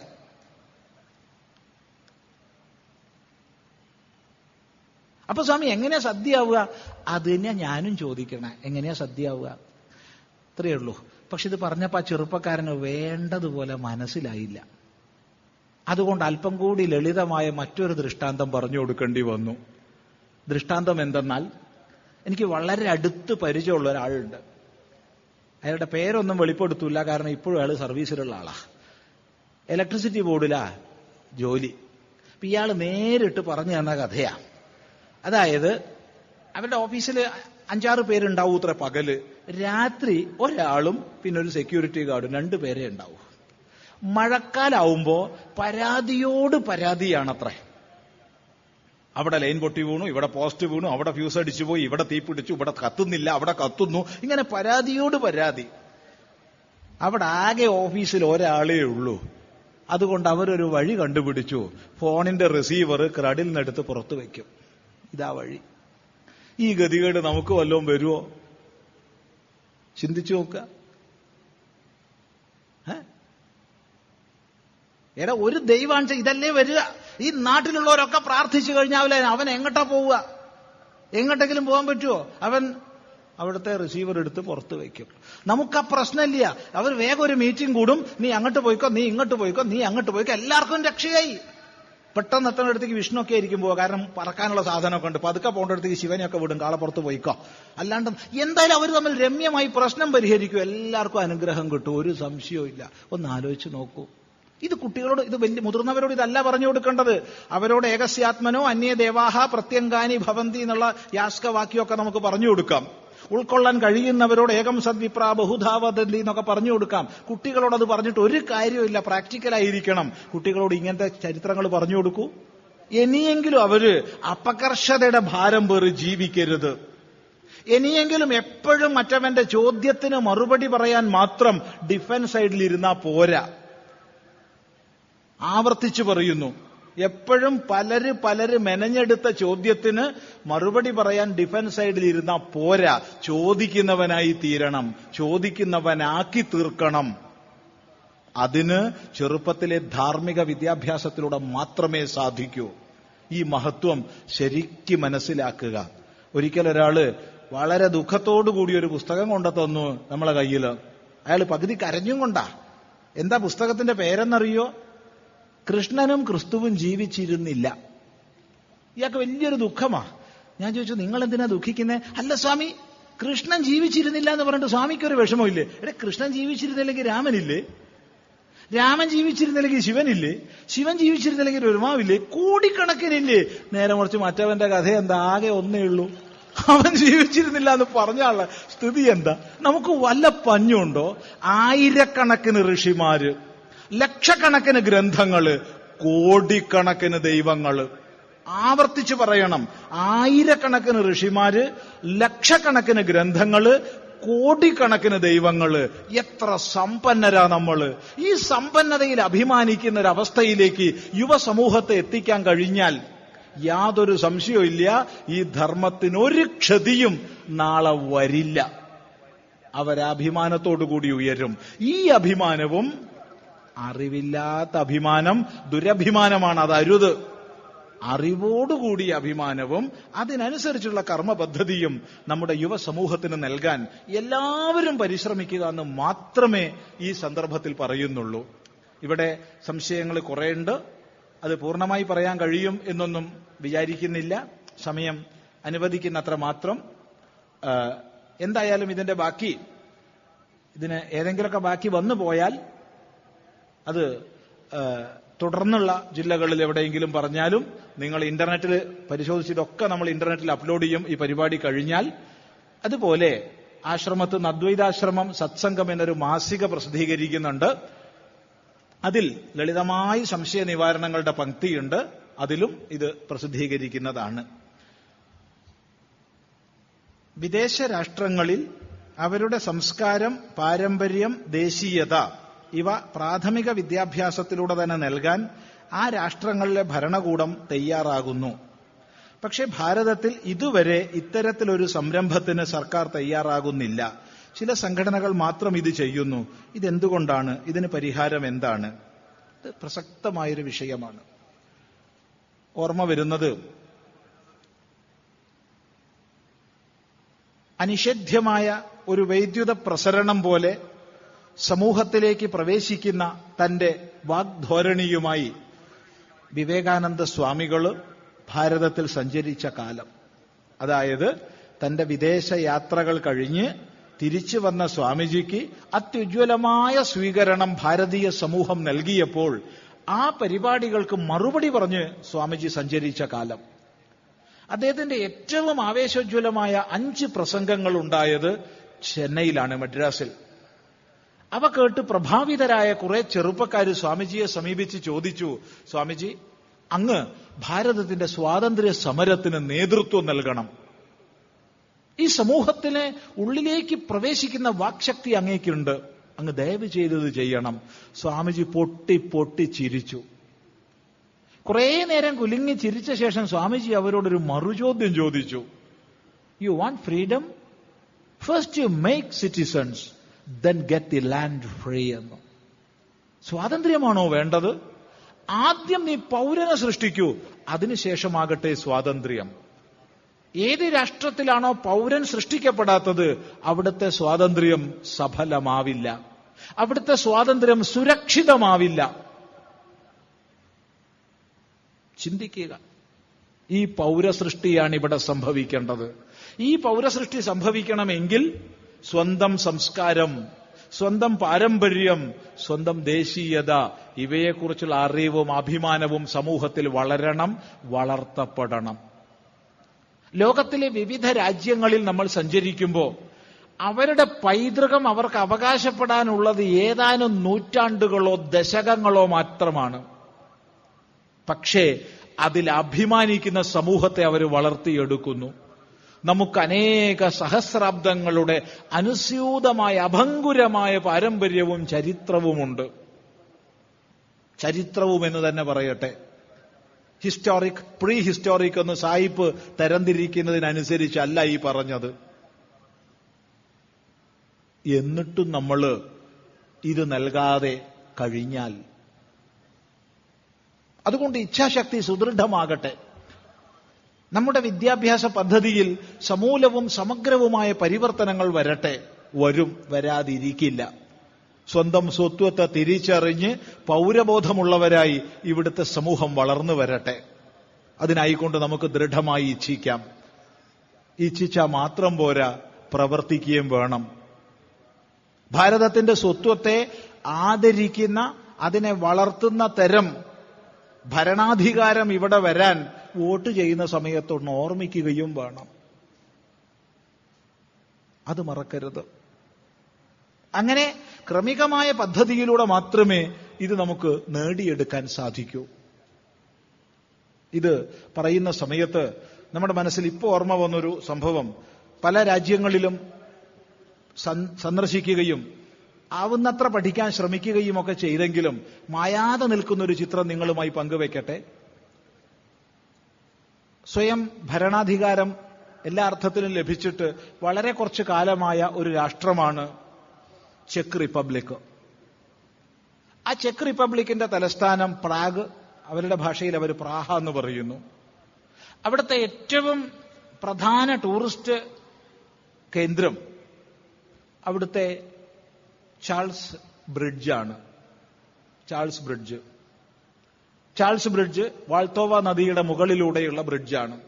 ഇവിടെയുള്ള പലതരത്തിൽപ്പെട്ട ശില്പങ്ങൾ കാണാൻ ലോകത്തിന്റെ നാനാഭാഗങ്ങളിൽ നിന്ന് ജനങ്ങൾ വരും. അവിടെ വളരെ പരിചയസമ്പന്നരായ ഒരുപാട് ഗൈഡുകളുണ്ട്. അവർ വളരെ ചമൽക്കാരപൂർവം അവരുടെ രാഷ്ട്രമഹിമയും ചാൾസ് ബ്രിഡ്ജിനെ കുറിച്ചും വാൾത്തോവ നദിയെക്കുറിച്ചും ഒക്കെ പറയും.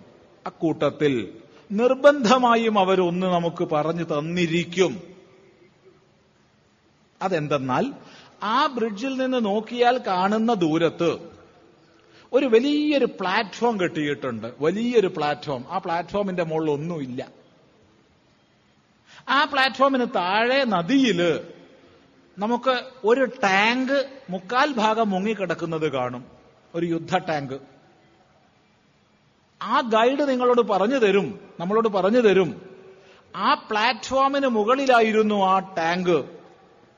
ഞങ്ങളുടെ രക്ഷയ്ക്കാണ് ഞങ്ങളെ സംരക്ഷിക്കാനാണെന്ന് പറഞ്ഞുകൊണ്ട് ഞങ്ങളുടെ കൂടെ കൂടിയ U S S R communist പരിധിയിലേക്ക് ഞങ്ങളെ ഒതുക്കുകയാണെന്ന് മനസ്സിലാക്കിയപ്പോ ഞങ്ങൾ അവരിൽ നിന്ന് സ്വാതന്ത്ര്യം നേടി. ഞങ്ങളെ രക്ഷിച്ചതിന്റെ സ്മാരകമായി അവർ ആ പ്ലാറ്റ്ഫോമിന് മുകളിൽ ആ ടാങ്ക് വെച്ചിരുന്നു.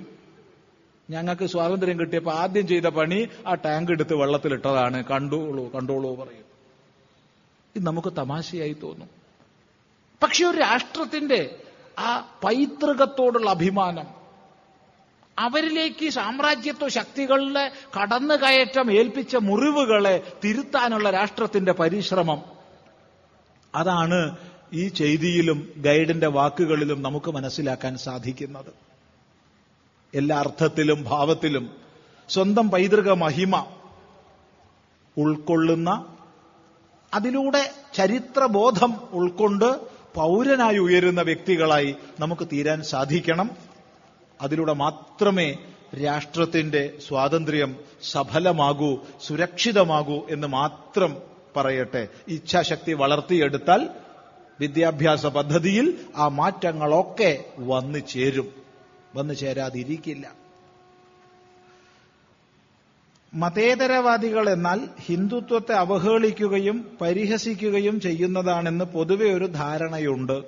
ആർക്കും കയറി പരിഹസിക്കാൻ ഒരു പ്രശ്നമില്ലല്ലോ വേറെ ആരെങ്കിലും പരിഹസിക്കാൻ പറ്റുമോ അങ്ങ് യൂറോപ്പിൽ ഏതോ ഒരാൾ മുഹമ്മദ് നബിയുടെ കാർട്ടൂൺ വരച്ചു. എന്തണ്ടായി ഇവിടെ? കോഴിക്കോടൊക്കെ എത്ര ജാഥകളാ നടന്നേ? ബാംഗ്ലൂര് വിശാഖപട്ടണം തുടങ്ങിയ സ്ഥലത്ത് എത്ര കടകൾ ഹിന്ദുക്കളുടെ കടകളാ കല്ലെറിയപ്പെട്ടത്. മറന്നുപോയോ? ഈ ഹിന്ദുക്കളും കടവടമസ്ഥന്മാരും ആ ചിത്രം വരച്ച ആളും തമ്മിൽ വല്ല ബന്ധമുണ്ടോ ഒരു ബന്ധവും ഇല്ല. ചിന്തിക്കുക. ക്രിസ്തുവിന്റെ ആറാം തിരുമുറിവ് വന്നപ്പോഴത്തേക്ക് എന്തായിരുന്നു ഇവിടെ ഉണ്ടായിരുന്ന കോലാഹലം? വേണമെന്നല്ല പറഞ്ഞത്. ഒരു മതത്തെയും ഒരു മതത്തിന്റെ ആചാര്യനെയും നിന്ദിക്കണമെന്നല്ല പറഞ്ഞത്. അരുതെന്നേ പറയൂ. എന്നാൽ ഹിന്ദു ധർമ്മത്തെ ഹൈന്ദവാചാര്യന്മാരെ എങ്ങനെയും അവഹേളിക്കാം എങ്ങനെയും നിന്ദിക്കാം. ഒരു പ്രശ്നവും ആർക്കും ഒരു വേദനയില്ല. ഒരു പ്രതികരണം ഉണ്ടാവില്ല എന്നുള്ളൊരവസ്ഥ തുടർന്നാൽ അത് ആപത്കരമാണെന്ന് മാത്രം പറയട്ടെ. ആരെയും നിന്ദിക്കരുത്. ഹിന്ദു ധർമ്മത്തിലായാലും ഏത് മതത്തിലായാലും മതാചാര്യന്മാരെ നിന്ദിക്കരുത് എന്നുള്ളതാണ് നമ്മൾ പുലർത്തേണ്ടുന്ന മാന്യത. പക്ഷേ ഇവിടെ എന്ത് നിന്ദയും ഹിന്ദു സമാജത്തെയും നമ്മുടെ ആചാരത്തെയും കുറിച്ചാവാം. ഒരു പ്രശ്നം ആർക്കും ഇല്ല. ഇത് ഇവിടുത്തെ സമൂഹത്തിന്റെ നാട്ടലില്ലായ്മ കൊണ്ട് മാത്രം സംഭവിക്കുന്നതാണ്. വേറെ ഒന്നുകൊണ്ട് സംഭവിക്കില്ല. അല്ലെങ്കിൽ തുടരില്ല ഉറപ്പാണ് തുടരില്ല. ഇവിടെ രാമായണത്തിന്റെ പേരിൽ പോലും രാമനെ നിന്ദിക്കുന്ന ആഭാസം നടക്കുന്നു. രാവണനെ സ്തുതിക്കുന്ന ആഭാസം നടക്കുന്നു. മറ്റേതെങ്കിലും മതത്തെ സംബന്ധിച്ച് ചിന്തിക്കാൻ പറ്റുമോ നമുക്ക്? ഇതെല്ലാ വർഷവും നടന്നാലും ഒരു പ്രശ്നവും ഇല്ല. ഈ ഒരു സമീപനമുണ്ടല്ലോ. ഇതല്ലേ നമുക്ക് നാശകാരിയായത്? ഓർമ്മിക്കുക ഏറ്റവും അധികം പ്രാവശ്യം ആക്രമിക്കപ്പെട്ട സോമനാഥ ക്ഷേത്രത്തിലെ ആദ്യത്തെ അക്രമം നടക്കുന്ന സമയത്ത് അക്രമകാരികളെക്കാൾ എത്രയോ മടങ്ങ് ഭക്തന്മാരവിടെ ഉണ്ടായിരുന്നു അവർ നമശിവായ ജപിക്കുന്നവരായിരുന്നു. എന്നിട്ടും അക്രമകാരികൾ അനായാസേന ആക്രമിച്ച് അവിടത്തെ സമ്പത്ത് കടത്തിക്കൊണ്ടുപോയി. ഇവരെന്ത് നാമമായിരിക്കും ജപിച്ചിട്ടുണ്ടാവുക? ശിവക്ഷേത്രമായതുകൊണ്ട് നമശിവായ എന്നായിരിക്കും. ഈ നമശിവായ എന്ന് ജപിക്കുന്ന സമയത്ത് ശിവന്റെ രൂപം ഇവരൊന്ന് സങ്കല്പിച്ചോ ഒരു കയ്യിൽ അഭയമാണെങ്കിൽ മറുകൈയിൽ ശൂലമാണെന്നുള്ളത് മറന്നുപോയോ? ശൂലം മാത്രം പിടിച്ചിട്ടൊരു ശിവനില്ല. അഭയം മാത്രം പിടിച്ചിട്ടൊരു ശിവനില്ല. വിഷ്ണുവിന് നാല് കൈകളാണെങ്കിൽ രണ്ടെണ്ണത്തിൽ ശാന്തിയുടെ ചിഹ്നങ്ങളാണ്. ഒരു താമരയും ഒരു ശംഖവും. മറ്റേ ഭാഗത്താകട്ടെ ഒരു ശസ്ത്രവും ഒരസ്ത്രവും. ഗതയും ചക്രവും. വിഷ്ണു എങ്ങാണ്ട് ഈ ഗതയെയോ ചക്രത്തെയോ താഴെ വെച്ചു എന്ന് വിചാരിച്ചോളൂ. താമരയും കൊണ്ട് ആൺകുട്ടികൾ പോവും ഉറപ്പാ. അതുകൊണ്ട് വിഷ്ണു അപ്പാണിക്ക് നിൽക്കില്ല ഏത് സമയവും ഈ സമന്വയമുണ്ട്. ബ്രഹ്മ തേജസ്സിന്റെയും ക്ഷാത്ര വീര്യത്തിന്റെയും സമന്വയം. ശാന്തിയുടെയും ശക്തിയുടെയും സമന്വയം.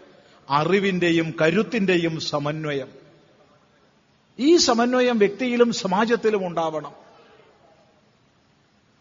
അത് ഉണ്ടാക്കലും വളർത്തലുമാണ് നമ്മുടെ അടിയന്തിരമായ കർത്തവ്യം എന്ന് മാത്രം ഓർമ്മിപ്പിക്കട്ടെ.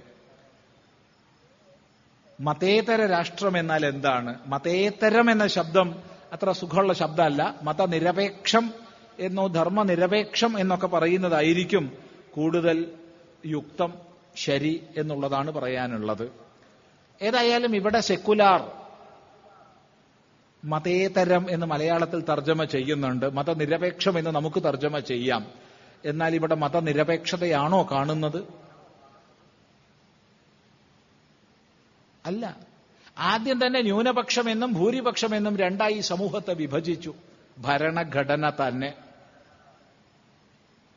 പിന്നീട് പിന്നീട് മൈനോറിറ്റി പ്രൊട്ടക്ഷൻ എന്നുള്ളത് മൈനോറിറ്റി റൈറ്റായി പരിണമിച്ചു. അങ്ങനെ കാലങ്ങൾ മുന്നോട്ട് പോയപ്പോ വോട്ട് ബാങ്ക് കൂടി വന്ന സമയത്ത് വിലപേശലുകളും വാങ്ങലുകളും മാത്രം. അതിനനുസരിച്ച് വാരിക്കോരി കൊടുക്കലുകൾ മാത്രം. ഇത് മതത്തിന്റെ പേരിൽ. ഇവിടെ മനുഷ്യനെ കാണുന്ന നിയമമല്ലേ വേണ്ടത്? എന്ത് ഹിന്ദു എന്ത് ക്രിസ്ത്യൻ എന്ത് മുസ്ലിം? ഭാരതം ഭാരതത്തിൽ ഒരു നിയമം ഭാരതത്തിൽ ഒരു പൗരൻ. ആരാണോ സാമ്പത്തികമായി താഴെ തട്ടിൽ നിൽക്കുന്നത്? അവൻ ഹിന്ദു ആയിക്കോട്ടെ ക്രിസ്ത്യാനി ആയിക്കോട്ടെ മുസൽമാൻ ആയിക്കോട്ടെ അവനൊരു കൈത്താങ്ങ് കൊടുത്ത് ഉയർത്തുന്ന വ്യവസ്ഥയുണ്ടാകണം. അല്ലാതെ മതത്തിന്റെ അടിസ്ഥാനത്തിൽ മനുഷ്യനെ വിഭജിക്കുകയും ന്യൂനപക്ഷവും ഭൂരിപക്ഷവുമായി തിരിക്കുകയും ചെയ്യുന്ന സ്ഥിതി തുടരുന്ന കാലത്തോളം ഒരു സന്ദേഹവുമില്ല. ഇവിടെ മതേതരെന്ന് പറഞ്ഞാൽ ഹിന്ദു വിരുദ്ധമായിരിക്കും. അതുകൊണ്ട് ഈ സ്ഥിതി മാറണം. മാറാൻ ഇച്ഛാശക്തിയുള്ള ഒരു സമൂഹം കൂടുതൽ കൂടുതൽ ശക്തമായി വളർന്നു വരട്ടെ എന്ന് മാത്രം ഈ സന്ദർഭത്തിൽ പറയുകയാണ്. നമ്മളിവിടെ ഒരു ഏഴരയോടുകൂടി സമാപിപ്പിക്കണം എന്നുള്ള സങ്കല്പത്തിലാണ് ഇത് ആരംഭിച്ചത്. നല്ല വെയിലത്ത് തന്നെ വന്ന് ക്ഷീണിച്ചു നിൽക്കുന്നവരാണ് ഏറെ പേര്. കുറച്ചും കൂടി വൈകിട്ടായിരുന്നു തുടങ്ങിയതെങ്കിൽ പ്രശ്നം ഉണ്ടായിരുന്നില്ല. അതുകൊണ്ട് ഏറെ ദീർഘിപ്പിക്കുന്നത് അനുചിതമാണെന്നറിയാം. അതുകൊണ്ട് ചുരുക്കുകയാണ്.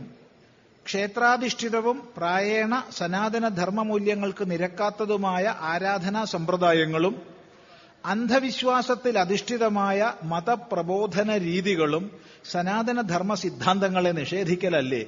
ഇത്തരം തെറ്റായ പ്രവണതകൾ ഹിന്ദുധർമ്മത്തിന് മതപരിവർത്തനത്തെക്കാൾ സ്ഥായിയായ ഭീഷണിയല്ലേ? കുറെ അംശങ്ങൾ ഈ എഴുതിയതിനോട് നമുക്ക് യോജിപ്പുണ്ട്. പക്ഷെ ഒരു പദത്തോട് നമുക്ക് ഒട്ടും യോജിപ്പില്ല. അന്ധവിശ്വാസം എന്ന പദത്തോട് യോജിപ്പില്ല. പലരും പ്രയോഗിക്കുന്ന ഒരു വാക്കാണ് അന്ധവിശ്വാസം. എന്താ അതിന്റെ അർത്ഥം? എല്ലാ വിശ്വാസവും അന്ധമല്ലേ? അന്ധമല്ലാത്ത എന്തെങ്കിലും വിശ്വാസം ഉണ്ടോ? ഉണ്ടെങ്കിൽ ആരെങ്കിലും പറഞ്ഞു തരൂ. അന്ധമല്ലാത്ത എന്തെങ്കിലും വിശ്വാസം ഉണ്ടോ? എല്ലാ വിശ്വാസവും അന്ധമാ. അതുകൊണ്ട് അന്ധവിശ്വാസം എന്ന് പറയണ്ട വിശ്വാസം എന്ന് പറഞ്ഞാൽ മതി. എല്ലാവർക്കും മനസ്സിലായില്ല എന്ന് തോന്നുന്നു. എല്ലാ വിശ്വാസവും അന്ധമാ. ഒരു സംശയവും ഞാൻ എന്റെ അച്ഛനെ അച്ഛാന്ന് വിളിച്ചത് ഡി എൻ എ ടെസ്റ്റ് ചെയ്തിട്ടൊന്നുമല്ല.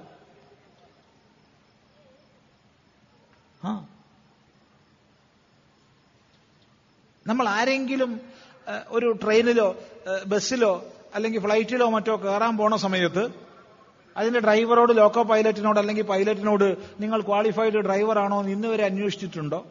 നിങ്ങൾക്ക് ലൈസൻസ് ഉണ്ടോ എന്ന് ചോദിച്ചിട്ടുണ്ടോ? ഇന്ന് വരെ ആരെങ്കിലും ഉണ്ടോ? ഇരിക്കണ കൂട്ടത്തിൽ എല്ലാവരും സഞ്ചരിക്കുന്നവരാണല്ലോ. ഇന്ന് വരെ ആരെങ്കിലും ചോദിച്ചിട്ടുണ്ടോ? ഉണ്ടാ? ഉണ്ടാവില്ല. എന്തുകൊണ്ട്? ഈ നാട്ടിലെ നിയമവ്യവസ്ഥയെ നമ്മൾ അന്ധമായി വിശ്വസിക്കുകയാണ്. അതിനനുസരിച്ച് ക്വാളിഫൈഡ് ആയിട്ടുള്ള ഡ്രൈവറെ ഇത് ഓടിക്കൂ എന്ന് നമ്മൾ വിശ്വസിക്കുന്നു. എല്ലാ വിശ്വാസവും അന്ധമാണ്. യുക്തിക്ക് ശാസ്ത്രത്തിന് നിരക്കാത്തത് അബദ്ധം. അബദ്ധ വിശ്വാസമാണ് അന്ധമല്ല. അപ്പൊ ഒരുപാട് അബദ്ധ വിശ്വാസങ്ങളിൽ അധിഷ്ഠിതമായ മതപ്രബോധന രീതികൾ സനാതന ധർമ്മ സിദ്ധാന്തങ്ങളെ നിഷേധിക്കലല്ലേ? ക്ഷേത്രാധിഷ്ഠിതം എല്ലാം അന്ധമോ അബദ്ധമോ ഒന്നുമല്ല. അങ്ങേയറ്റം ശാസ്ത്രീയമായ ഒട്ടനവധി വിഷയങ്ങളുടെ ശാസ്ത്ര വിഷയങ്ങളുടെ ശാസ്ത്ര പ്രബോധനത്തിന്റെ അടിസ്ഥാനത്തിൽ നിലനിൽക്കുന്ന ശാസ്ത്രീയമായ ഒരു ആരാധനാക്രമവും സങ്കേതവുമാണ് ക്ഷേത്രം. നമുക്കൊരിക്കലും നിഷേധിക്കാൻ കഴിയില്ല. പക്ഷേ ക്ഷേത്ര ക്ഷേത്ര ആരാധനയുമൊക്കെയായി ബന്ധപ്പെട്ടിട്ട് പല അനാചാരങ്ങളും അബദ്ധവിശ്വാസങ്ങളും ദുരാചാരങ്ങളൊക്കെ പ്രചരിച്ചിട്ടുണ്ടാവാം. അതുകൊണ്ട് പൂർണമായി ക്ഷേത്ര സങ്കല്പമോ ക്ഷേത്ര ആചാരമോ അബദ്ധമാണെന്ന് പറയരുത്. പല അബദ്ധങ്ങളും അതിലുണ്ടാവും. അവിടെ ശാസ്ത്രീയമേത് അശാസ്ത്രീയമേത് എന്ന് വേർതിരിച്ച് അറിയാനുള്ള കഴിവ് നമുക്ക് ഉണ്ടാവുകയും സമാജത്തിന് നൽകുകയുമാണ് വേണ്ടത്. ഏതൊരു ആചാരമായാലും ശാസ്ത്രമായാലും അത് സമാജത്തിന്റെയും വ്യക്തിയുടെയും ഗുണത്തിനായിക്കൊണ്ടാണ് എന്ന കാഴ്ചപ്പാട് നമുക്ക് വേണം. വ്യക്തിയുടെയും സമാജത്തിന്റെയും ഗുണത്തിനായിക്കൊണ്ട് തീരാത്ത ഒരാചാരവും ദീർഘദൃഷ്ടിയിൽ ഗുണകരമല്ല. ഇങ്ങനെ പല ആചാരങ്ങളും അനാചാരങ്ങളും ദുരാചാരങ്ങളും കെട്ടുപണഞ്ഞു കിടക്കുന്ന അവസ്ഥ നമ്മുടെ സമൂഹ ജീവിതക്രമത്തിൽ ഉണ്ട് എന്നുള്ളത് സത്യമാണ്. ഇവിടെ ഒന്നേ പറയാനുള്ളൂ. തസ്മാ ശാസ്ത്രം പ്രമാണം തേ കാര്യകാര്യവ്യവസ്ഥിതൗ. ജ്ഞാത്വാ ശാസ്ത്രവിധാനോക്തം കർമ്മ കർത്തുമിഹാർഹസേ. അതുകൊണ്ട് നീ എന്ത് ചെയ്യണം എന്ത് ചെയ്യരുത് എന്നുള്ളതിന്റെ നിർണയത്തിൽ നിനക്ക് പ്രമാണം ശാസ്ത്രമാകട്ടെ. ശാസ്ത്രത്തിൽ പറഞ്ഞതിനെ അറിഞ്ഞിട്ട് കർമ്മം ചെയ്യാൻ നീ ബാധ്യതപ്പെട്ടിരിക്കുന്നു എന്ന് ഭഗവാൻ തന്റെ ഗീതോപദേശത്തിൽ പറഞ്ഞത് ശ്രദ്ധിക്കുക.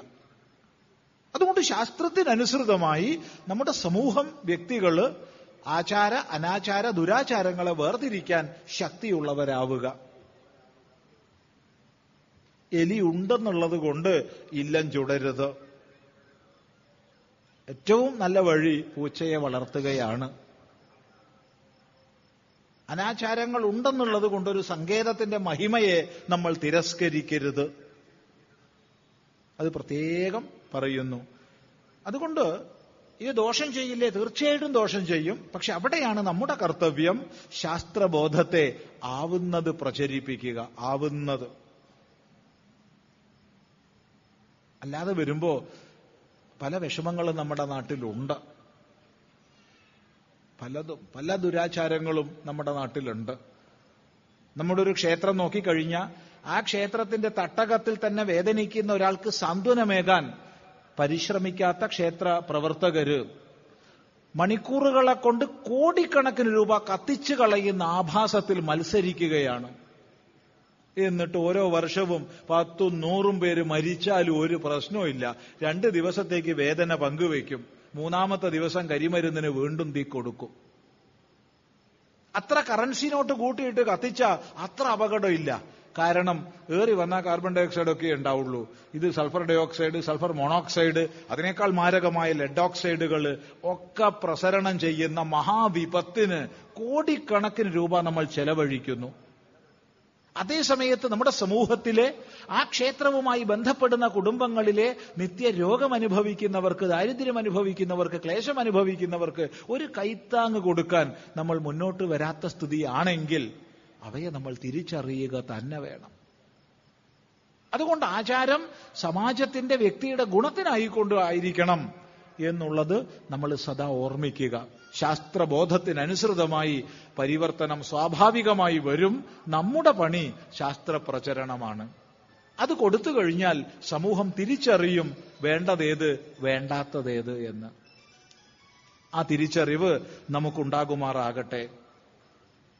ആൾദൈവങ്ങൾ എന്ന പേരിൽ ഹിന്ദു ധർമാചാര്യന്മാരെ അവഹേളിക്കുന്ന ഒരു ഫാഷനായി മാറിയിരിക്കുന്നു. അവരാ പറഞ്ഞോട്ടെന്നേ നമുക്കെന്ത് വേണം? പിന്നെ ആൾ ദൈവം അല്ലാണ്ട് പിന്നെ എന്ത് ദൈവം ഉണ്ടാവേണ്ടത്? പട്ടി ദൈവോ പൂച്ച ദൈവോ കാക്ക ദൈവോ കോഴി ദൈവോ ഹേ അതിനേക്കാൾ ഈശ്വരീയത നമുക്ക് മനസ്സിലാക്കാൻ കഴിയുക മനുഷ്യരിലല്ലേ? ഇവിടെ വേറൊരു നേരം പോക്ക്.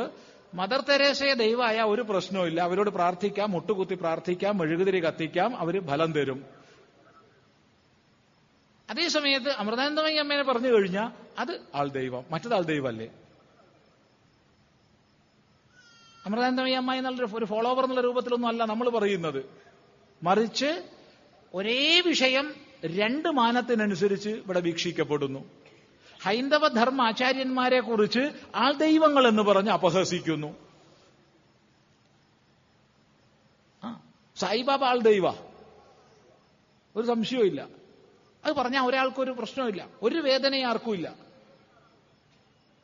പക്ഷേ ചവറയച്ചൻ ആൾ ദൈവം എന്ന് പറഞ്ഞാലോ? ഏയ് അത് വേണ്ട അത് പറ്റില്ല അത് വിശുദ്ധൻ അത് പ്രഖ്യാപിത ദൈവമാണ്. ഈ സമീപനം മാറണം മാറ്റിയേ മതിയാവൂ. മുസ്ലിം സമൂഹത്തിൽ വ്യാപകമായി ഔലിയാക്കളെ പൂജിക്കുന്ന സമ്പ്രദായമുണ്ട് ഖബറുകളിൽ ജാറങ്ങളിൽ. അതൊരാൾ ദൈവമല്ല ഒരു പ്രശ്നവുമില്ല അതേസമയത്ത് ഒരു മഹാത്മാവിന്റെ സമാധി പൂജിച്ചു കഴിഞ്ഞാൽ അതാൾ ദൈവം. ഇതെന്ത് വിഡിത്ത അത്? അതുകൊണ്ട് പറയുന്നവനോട് പറഞ്ഞോട്ടെ എന്നേ നമുക്കെന്ത് വേണം? അങ്ങനെ ആരൊക്കെ എന്തൊക്കെ പറഞ്ഞു ഓർമ്മിക്കുന്നത് ഒരു ഒരു അധികം നീട്ടുന്നില്ല. മൂന്ന് ദശകങ്ങൾക്ക് മുമ്പ് വിശാല ഹിന്ദു സമ്മേളനം നടന്ന സമയത്ത് വലിയൊരു തീരുമാനം വന്നു. രാമായണം കർക്കടക മാസത്തിൽ വിശേഷമായി കേരളത്തിൽ പ്രചരിപ്പിക്കണം. അത് കേരളത്തിൽ പണ്ടേയുള്ള ആചാരമായിരുന്നു. ഇടക്കാലത്ത് ലുപ്തമായി പോയി. അത് നമുക്ക് വീണ്ടും പുനരുജ്ജീവിപ്പിക്കണം എന്നൊരു തീരുമാനം വന്നു. ഉടനെ കേരളത്തിലെ ഒന്നാം സ്ഥാനം ഞങ്ങളാണ് ഒന്നിന് പിന്നിൽ ഒന്ന് ഞങ്ങളാണെന്നൊക്കെ പറഞ്ഞ് മത്സരിക്കുന്ന പത്രങ്ങളിൽ വെണ്ടക്കേൽ വന്നു. ഇത് കേരളത്തെ വർഗീയമാക്കി തീർക്കാനുള്ള നീക്കമാണ്.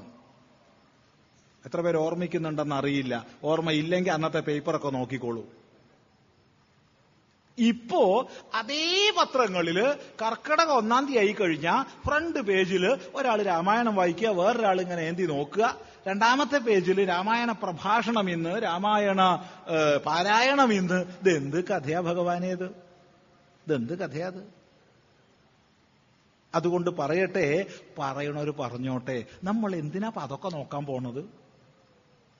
ഗ്രാമങ്ങളിൽ ഈ ആനകളെ കൊണ്ടുപോണ സമയത്ത് ഒരു കാഴ്ച കാണാറുണ്ട്. ആനയ്ക്ക് മണി ഉണ്ടാവും അപ്പൊ ആന മണി കിലുക്കിക്കൊണ്ട് അങ്ങനെ വരും. അപ്പൊ ദൂരേന്ന് മനസ്സിലാവും ആന വരുന്നുണ്ട് ആന വരുന്നുണ്ട് ആന വരുന്നുണ്ട്. അപ്പോ ഈ റോഡിന്റെ ഗ്രാമ റോഡിന്റെ ഇരുവശങ്ങളിലുള്ള വീട്ടുകാരൊക്കെ എന്തെങ്കിലും ശർക്കരയോ അല്ലെങ്കിൽ എന്തെങ്കിലും പഴോ അല്ലെങ്കിൽ ഉരുള ചോറോ എന്തെങ്കിലുമൊക്കെ ആയിട്ട് വരും. ആനയ്ക്ക് അങ്ങനെയാ. എല്ലാവരും എന്തെങ്കിലും ഒന്ന് കൊടുക്കും. യവൻ ഇതൊക്കെ വാങ്ങി കഴിച്ചോണ്ട് അങ്ങനെ പോവും. ഈ ആന വരുന്ന സമയത്തുണ്ടല്ലോ റോഡിന്റെ രണ്ട് വശത്തുനിന്നും ചില ആൾക്കാർ ഇങ്ങനെ മോങ്ങും. ചില ആൾക്കാർ കൊരയ്ക്കും ചില ആൾക്കാർ ഒരിയിടും ഇത് കണ്ട ആന കുലുങ്ങുമോ ആന നടന്നങ്ങോട്ട് പോവും. ഇത് നടന്നങ്ങോട്ട് പോയി കഴിഞ്ഞാൽ കുറച്ച് അവിടെ ഇവിടെയൊക്കെ വീഴും ഈ കൊടുത്ത സാധനങ്ങളൊക്കെ ഇതിന്റെ തുമ്പിയിൽ കഴിക്കുമ്പോഴേ എന്നിട്ടുണ്ട് മറ്റോർക്കൊരു വരവ്. ഈ മോങ്ങി അതേ ആൾക്കാർ വരും. മനസ്സിലായില്ല? ഈ വീണ് കിടക്കണത് വെറുക്കാനേ. എന്തിനാ അതിന്റെ ആവശ്യം? അതുകൊണ്ട് മോങ്ങണൊരു മോങ്ങിക്കോട്ടെ കുരയ്ക്കേണ്ടൊരു കുരച്ചോട്ടെ അനാദിയായ ഒരു പാരമ്പര്യത്തിന്റെ ഉടമകളാണ് നമ്മൾ ആ അഭിമാനത്തോടു കൂടി മുന്നോട്ട് പോവുക. അവനും എവനും ഭരണവാദങ്ങൾ കേട്ടിട്ട് അങ്ങോട്ടും ഇങ്ങോട്ടും നോക്കാൻ പോയാൽ നമ്മൾ കാൽ തടഞ്ഞ് വീഴും കേട്ടോ. ഈ അപ്പുറപ്പുറം അപ്പുറം എന്നൊന്ന് പറയുന്നവനെ നമ്മളെ വീഴ്ത്താൻ കല്ലും വെച്ചിട്ടുണ്ടാവും. അതുകൊണ്ട് അവൻ അവിടുന്ന് പറഞ്ഞോട്ടെ എവൻ എവിടുന്നും പറഞ്ഞോട്ടെ നമുക്ക് ഇടതും വേണ്ട വലതും വേണ്ട നേരെ പോവാം. കാരണം നമുക്ക് സ്വർഗവും വേണ്ട നരകവും വേണ്ട. നരകത്തിലേക്ക് പോകേണ്ടവരാ ഇടത്. സ്വർഗത്തിലേക്ക് പോകേണ്ടവരാ വലത്. അത് എത്ര പേർക്ക് അറിയാന്നറിയില്ല ഇടതുപക്ഷം വലതുപക്ഷം എന്നൊക്കെ പറയണില്ലേ? ഇപ്പോഴും പറയുന്നുണ്ട് ലെഫ്റ്റിസ്റ്റ് റൈറ്റിസ്റ്റ് എന്നൊക്കെ പറയുന്നുണ്ട് റൈറ്റ് വിങ് ലെഫ്റ്റ് വിങ് എന്നൊക്കെ. എന്താ ലെഫ്റ്റ് റൈറ്റ് എവിടുന്നാ വന്നേ? അത് ശുദ്ധ ബൈബിൾ സംജ്ഞയാണ്. അന്ത്യവിധി നാളിൽ ദൈവം സ്വർഗത്തിലേക്ക് പോകേണ്ടവരെ വലതുഭാഗത്തിരുത്തും നരകത്തിലേക്ക് പോകേണ്ടവരെ ഇടതുഭാഗത്തിരുത്തും അങ്ങനെയാ ബൈബിളിൽ. അല്ലാച്ചാ നിങ്ങൾ ബൈബിൾ വായിച്ചോളാം. സ്വാമി പറഞ്ഞ തെറ്റാണെങ്കിൽ നിങ്ങൾക്ക് ആർക്കും പറയാം തെറ്റാണെന്ന്. ഇതിന്റെ ഈ സിദ്ധാന്തം ഈ സംസ്കാരം രക്തത്തിൽ അലിഞ്ഞ ഫ്രാൻസിൽ പാരീസ് വിപ്ലവത്തിന് ശേഷം തൊഴിലാളികൾക്ക് പ്രാതിനിധ്യം വന്ന സമയത്ത് പ്രഭുവിന്റെ ചക്രവർത്തിയുടെ വലതുഭാഗത്ത് പ്രഭുസഭയെ ഇരുത്തി ഇടതുഭാഗത്ത് തൊഴിലാളി സഭയെ ഇരുത്തി. അങ്ങനെയാ ഇന്നും ബാക്കി പറയണ്ടല്ലോ. ലെഫ്റ്റും റൈറ്റും തുടരുന്നത് അതുകൊണ്ട് നമുക്ക് അത് രണ്ടും അല്ല നേർക്ക് പോവാം. നേർക്ക് പോയാൽ മതി. ലെഫ്റ്റും വേണ്ട റൈറ്റും വേണ്ട നേർക്ക്. ഇവിടെ എഴുപത് മിനിറ്റ് കഴിഞ്ഞു. ഇനിയും ദീർഘിപ്പിക്കുന്നത് ഉചിതമല്ല. കുറേ കടലാസുകളുണ്ട്. അതുകൊണ്ട് ആരും ഈ കടലാസുകളിൽ എഴുതിയ ചോദ്യങ്ങൾക്ക് മറുപടി തന്നില്ല എന്ന് വിശ്വസിക്കരുത്. തുടർന്നുള്ള ദിവസങ്ങളിൽ ഇത് എടുക്കാം. ഇനി അതുകൊണ്ട് പറ്റില്ലെങ്കിൽ മാസികയിൽ അദ്വൈതാശ്രമം സത്സംഗം മാസികയിൽ പ്രസിദ്ധീകരിക്കാം. തുടർന്നുള്ള ദിവസങ്ങളിൽ എടുക്കാൻ അവസരം ലഭിച്ചാൽ നിശ്ചയമായും ഈ ധർമ്മസംവാദം പതിനാലും കഴിയുന്നതോടുകൂടി അത് പൂർണമായി ഇന്റർനെറ്റിൽ ഓഡിയോ വീഡിയോ ആയിട്ട് അപ്ലോഡ് ചെയ്യുന്നുണ്ടാവും. എല്ലാവർക്കും അത് കാണുകയും കേൾക്കുകയും ചെയ്യാം. അത് കൂടാതെ ഈ പതിനാല് ധർമ്മസംവാദവും കഴിഞ്ഞാൽ ഇതൊരു ഗ്രന്ഥരൂപത്തിൽ പ്രസിദ്ധീകരിക്കണം എന്നൊരു സങ്കല്പം കൂടി ഇതാ ഇപ്പോ വരികയാണ്. ഏതായാലും ഇവയ്ക്കൊക്കെ അതിൽ മറുപടി നമുക്ക് പ്രതീക്ഷിക്കാമെന്ന് മാത്രം പറഞ്ഞ് മൂന്ന് മണി തൊട്ടേ ഈ തിരുവനന്തപുരം ജില്ലയുടെ വിദൂരങ്ങളായ വ്യത്യസ്ത ഭാഗങ്ങളിൽ നിന്ന് വന്ന ഒരുപാട് പേരിവിടെ ഉണ്ട്. അധികം ദീർഘിപ്പിച്ചാൽ അവർക്കൊക്കെ തിരിച്ചു പോകുന്ന കാര്യമൊക്കെ വിഷമാവും. അതുകൊണ്ട് ഈ ഉത്സാഹം ഈ ഒരു ധർമ്മബോധം ഈ ധർമ്മത്തിനായിക്കൊണ്ടുള്ള അർപ്പണ ഭാവം അത് നമ്മളിൽ കൂടുതൽ കൂടുതൽ കൂടുതലായി വർദ്ധിതമാകട്ടെ എന്ന് മാത്രം പറഞ്ഞ് ഈ വാക്കുകൾ ഉപസംഹരിക്കട്ടെ. വളരെ സന്തോഷം. കുറെ ചോദ്യങ്ങൾ നേരത്തെ പറഞ്ഞ പോലെ മാറ്റിവെക്കുന്നു ഓം. ഗുരുർബ്രഹ്മാ ഗുരുർവിഷ്ണു ഗുരുദേവോ മഹേശ്വര. ഗുരു സാക്ഷാത് പരം ബ്രഹ്മ തസ്മൈ ശ്രീ ഗുരവേ നമഃ.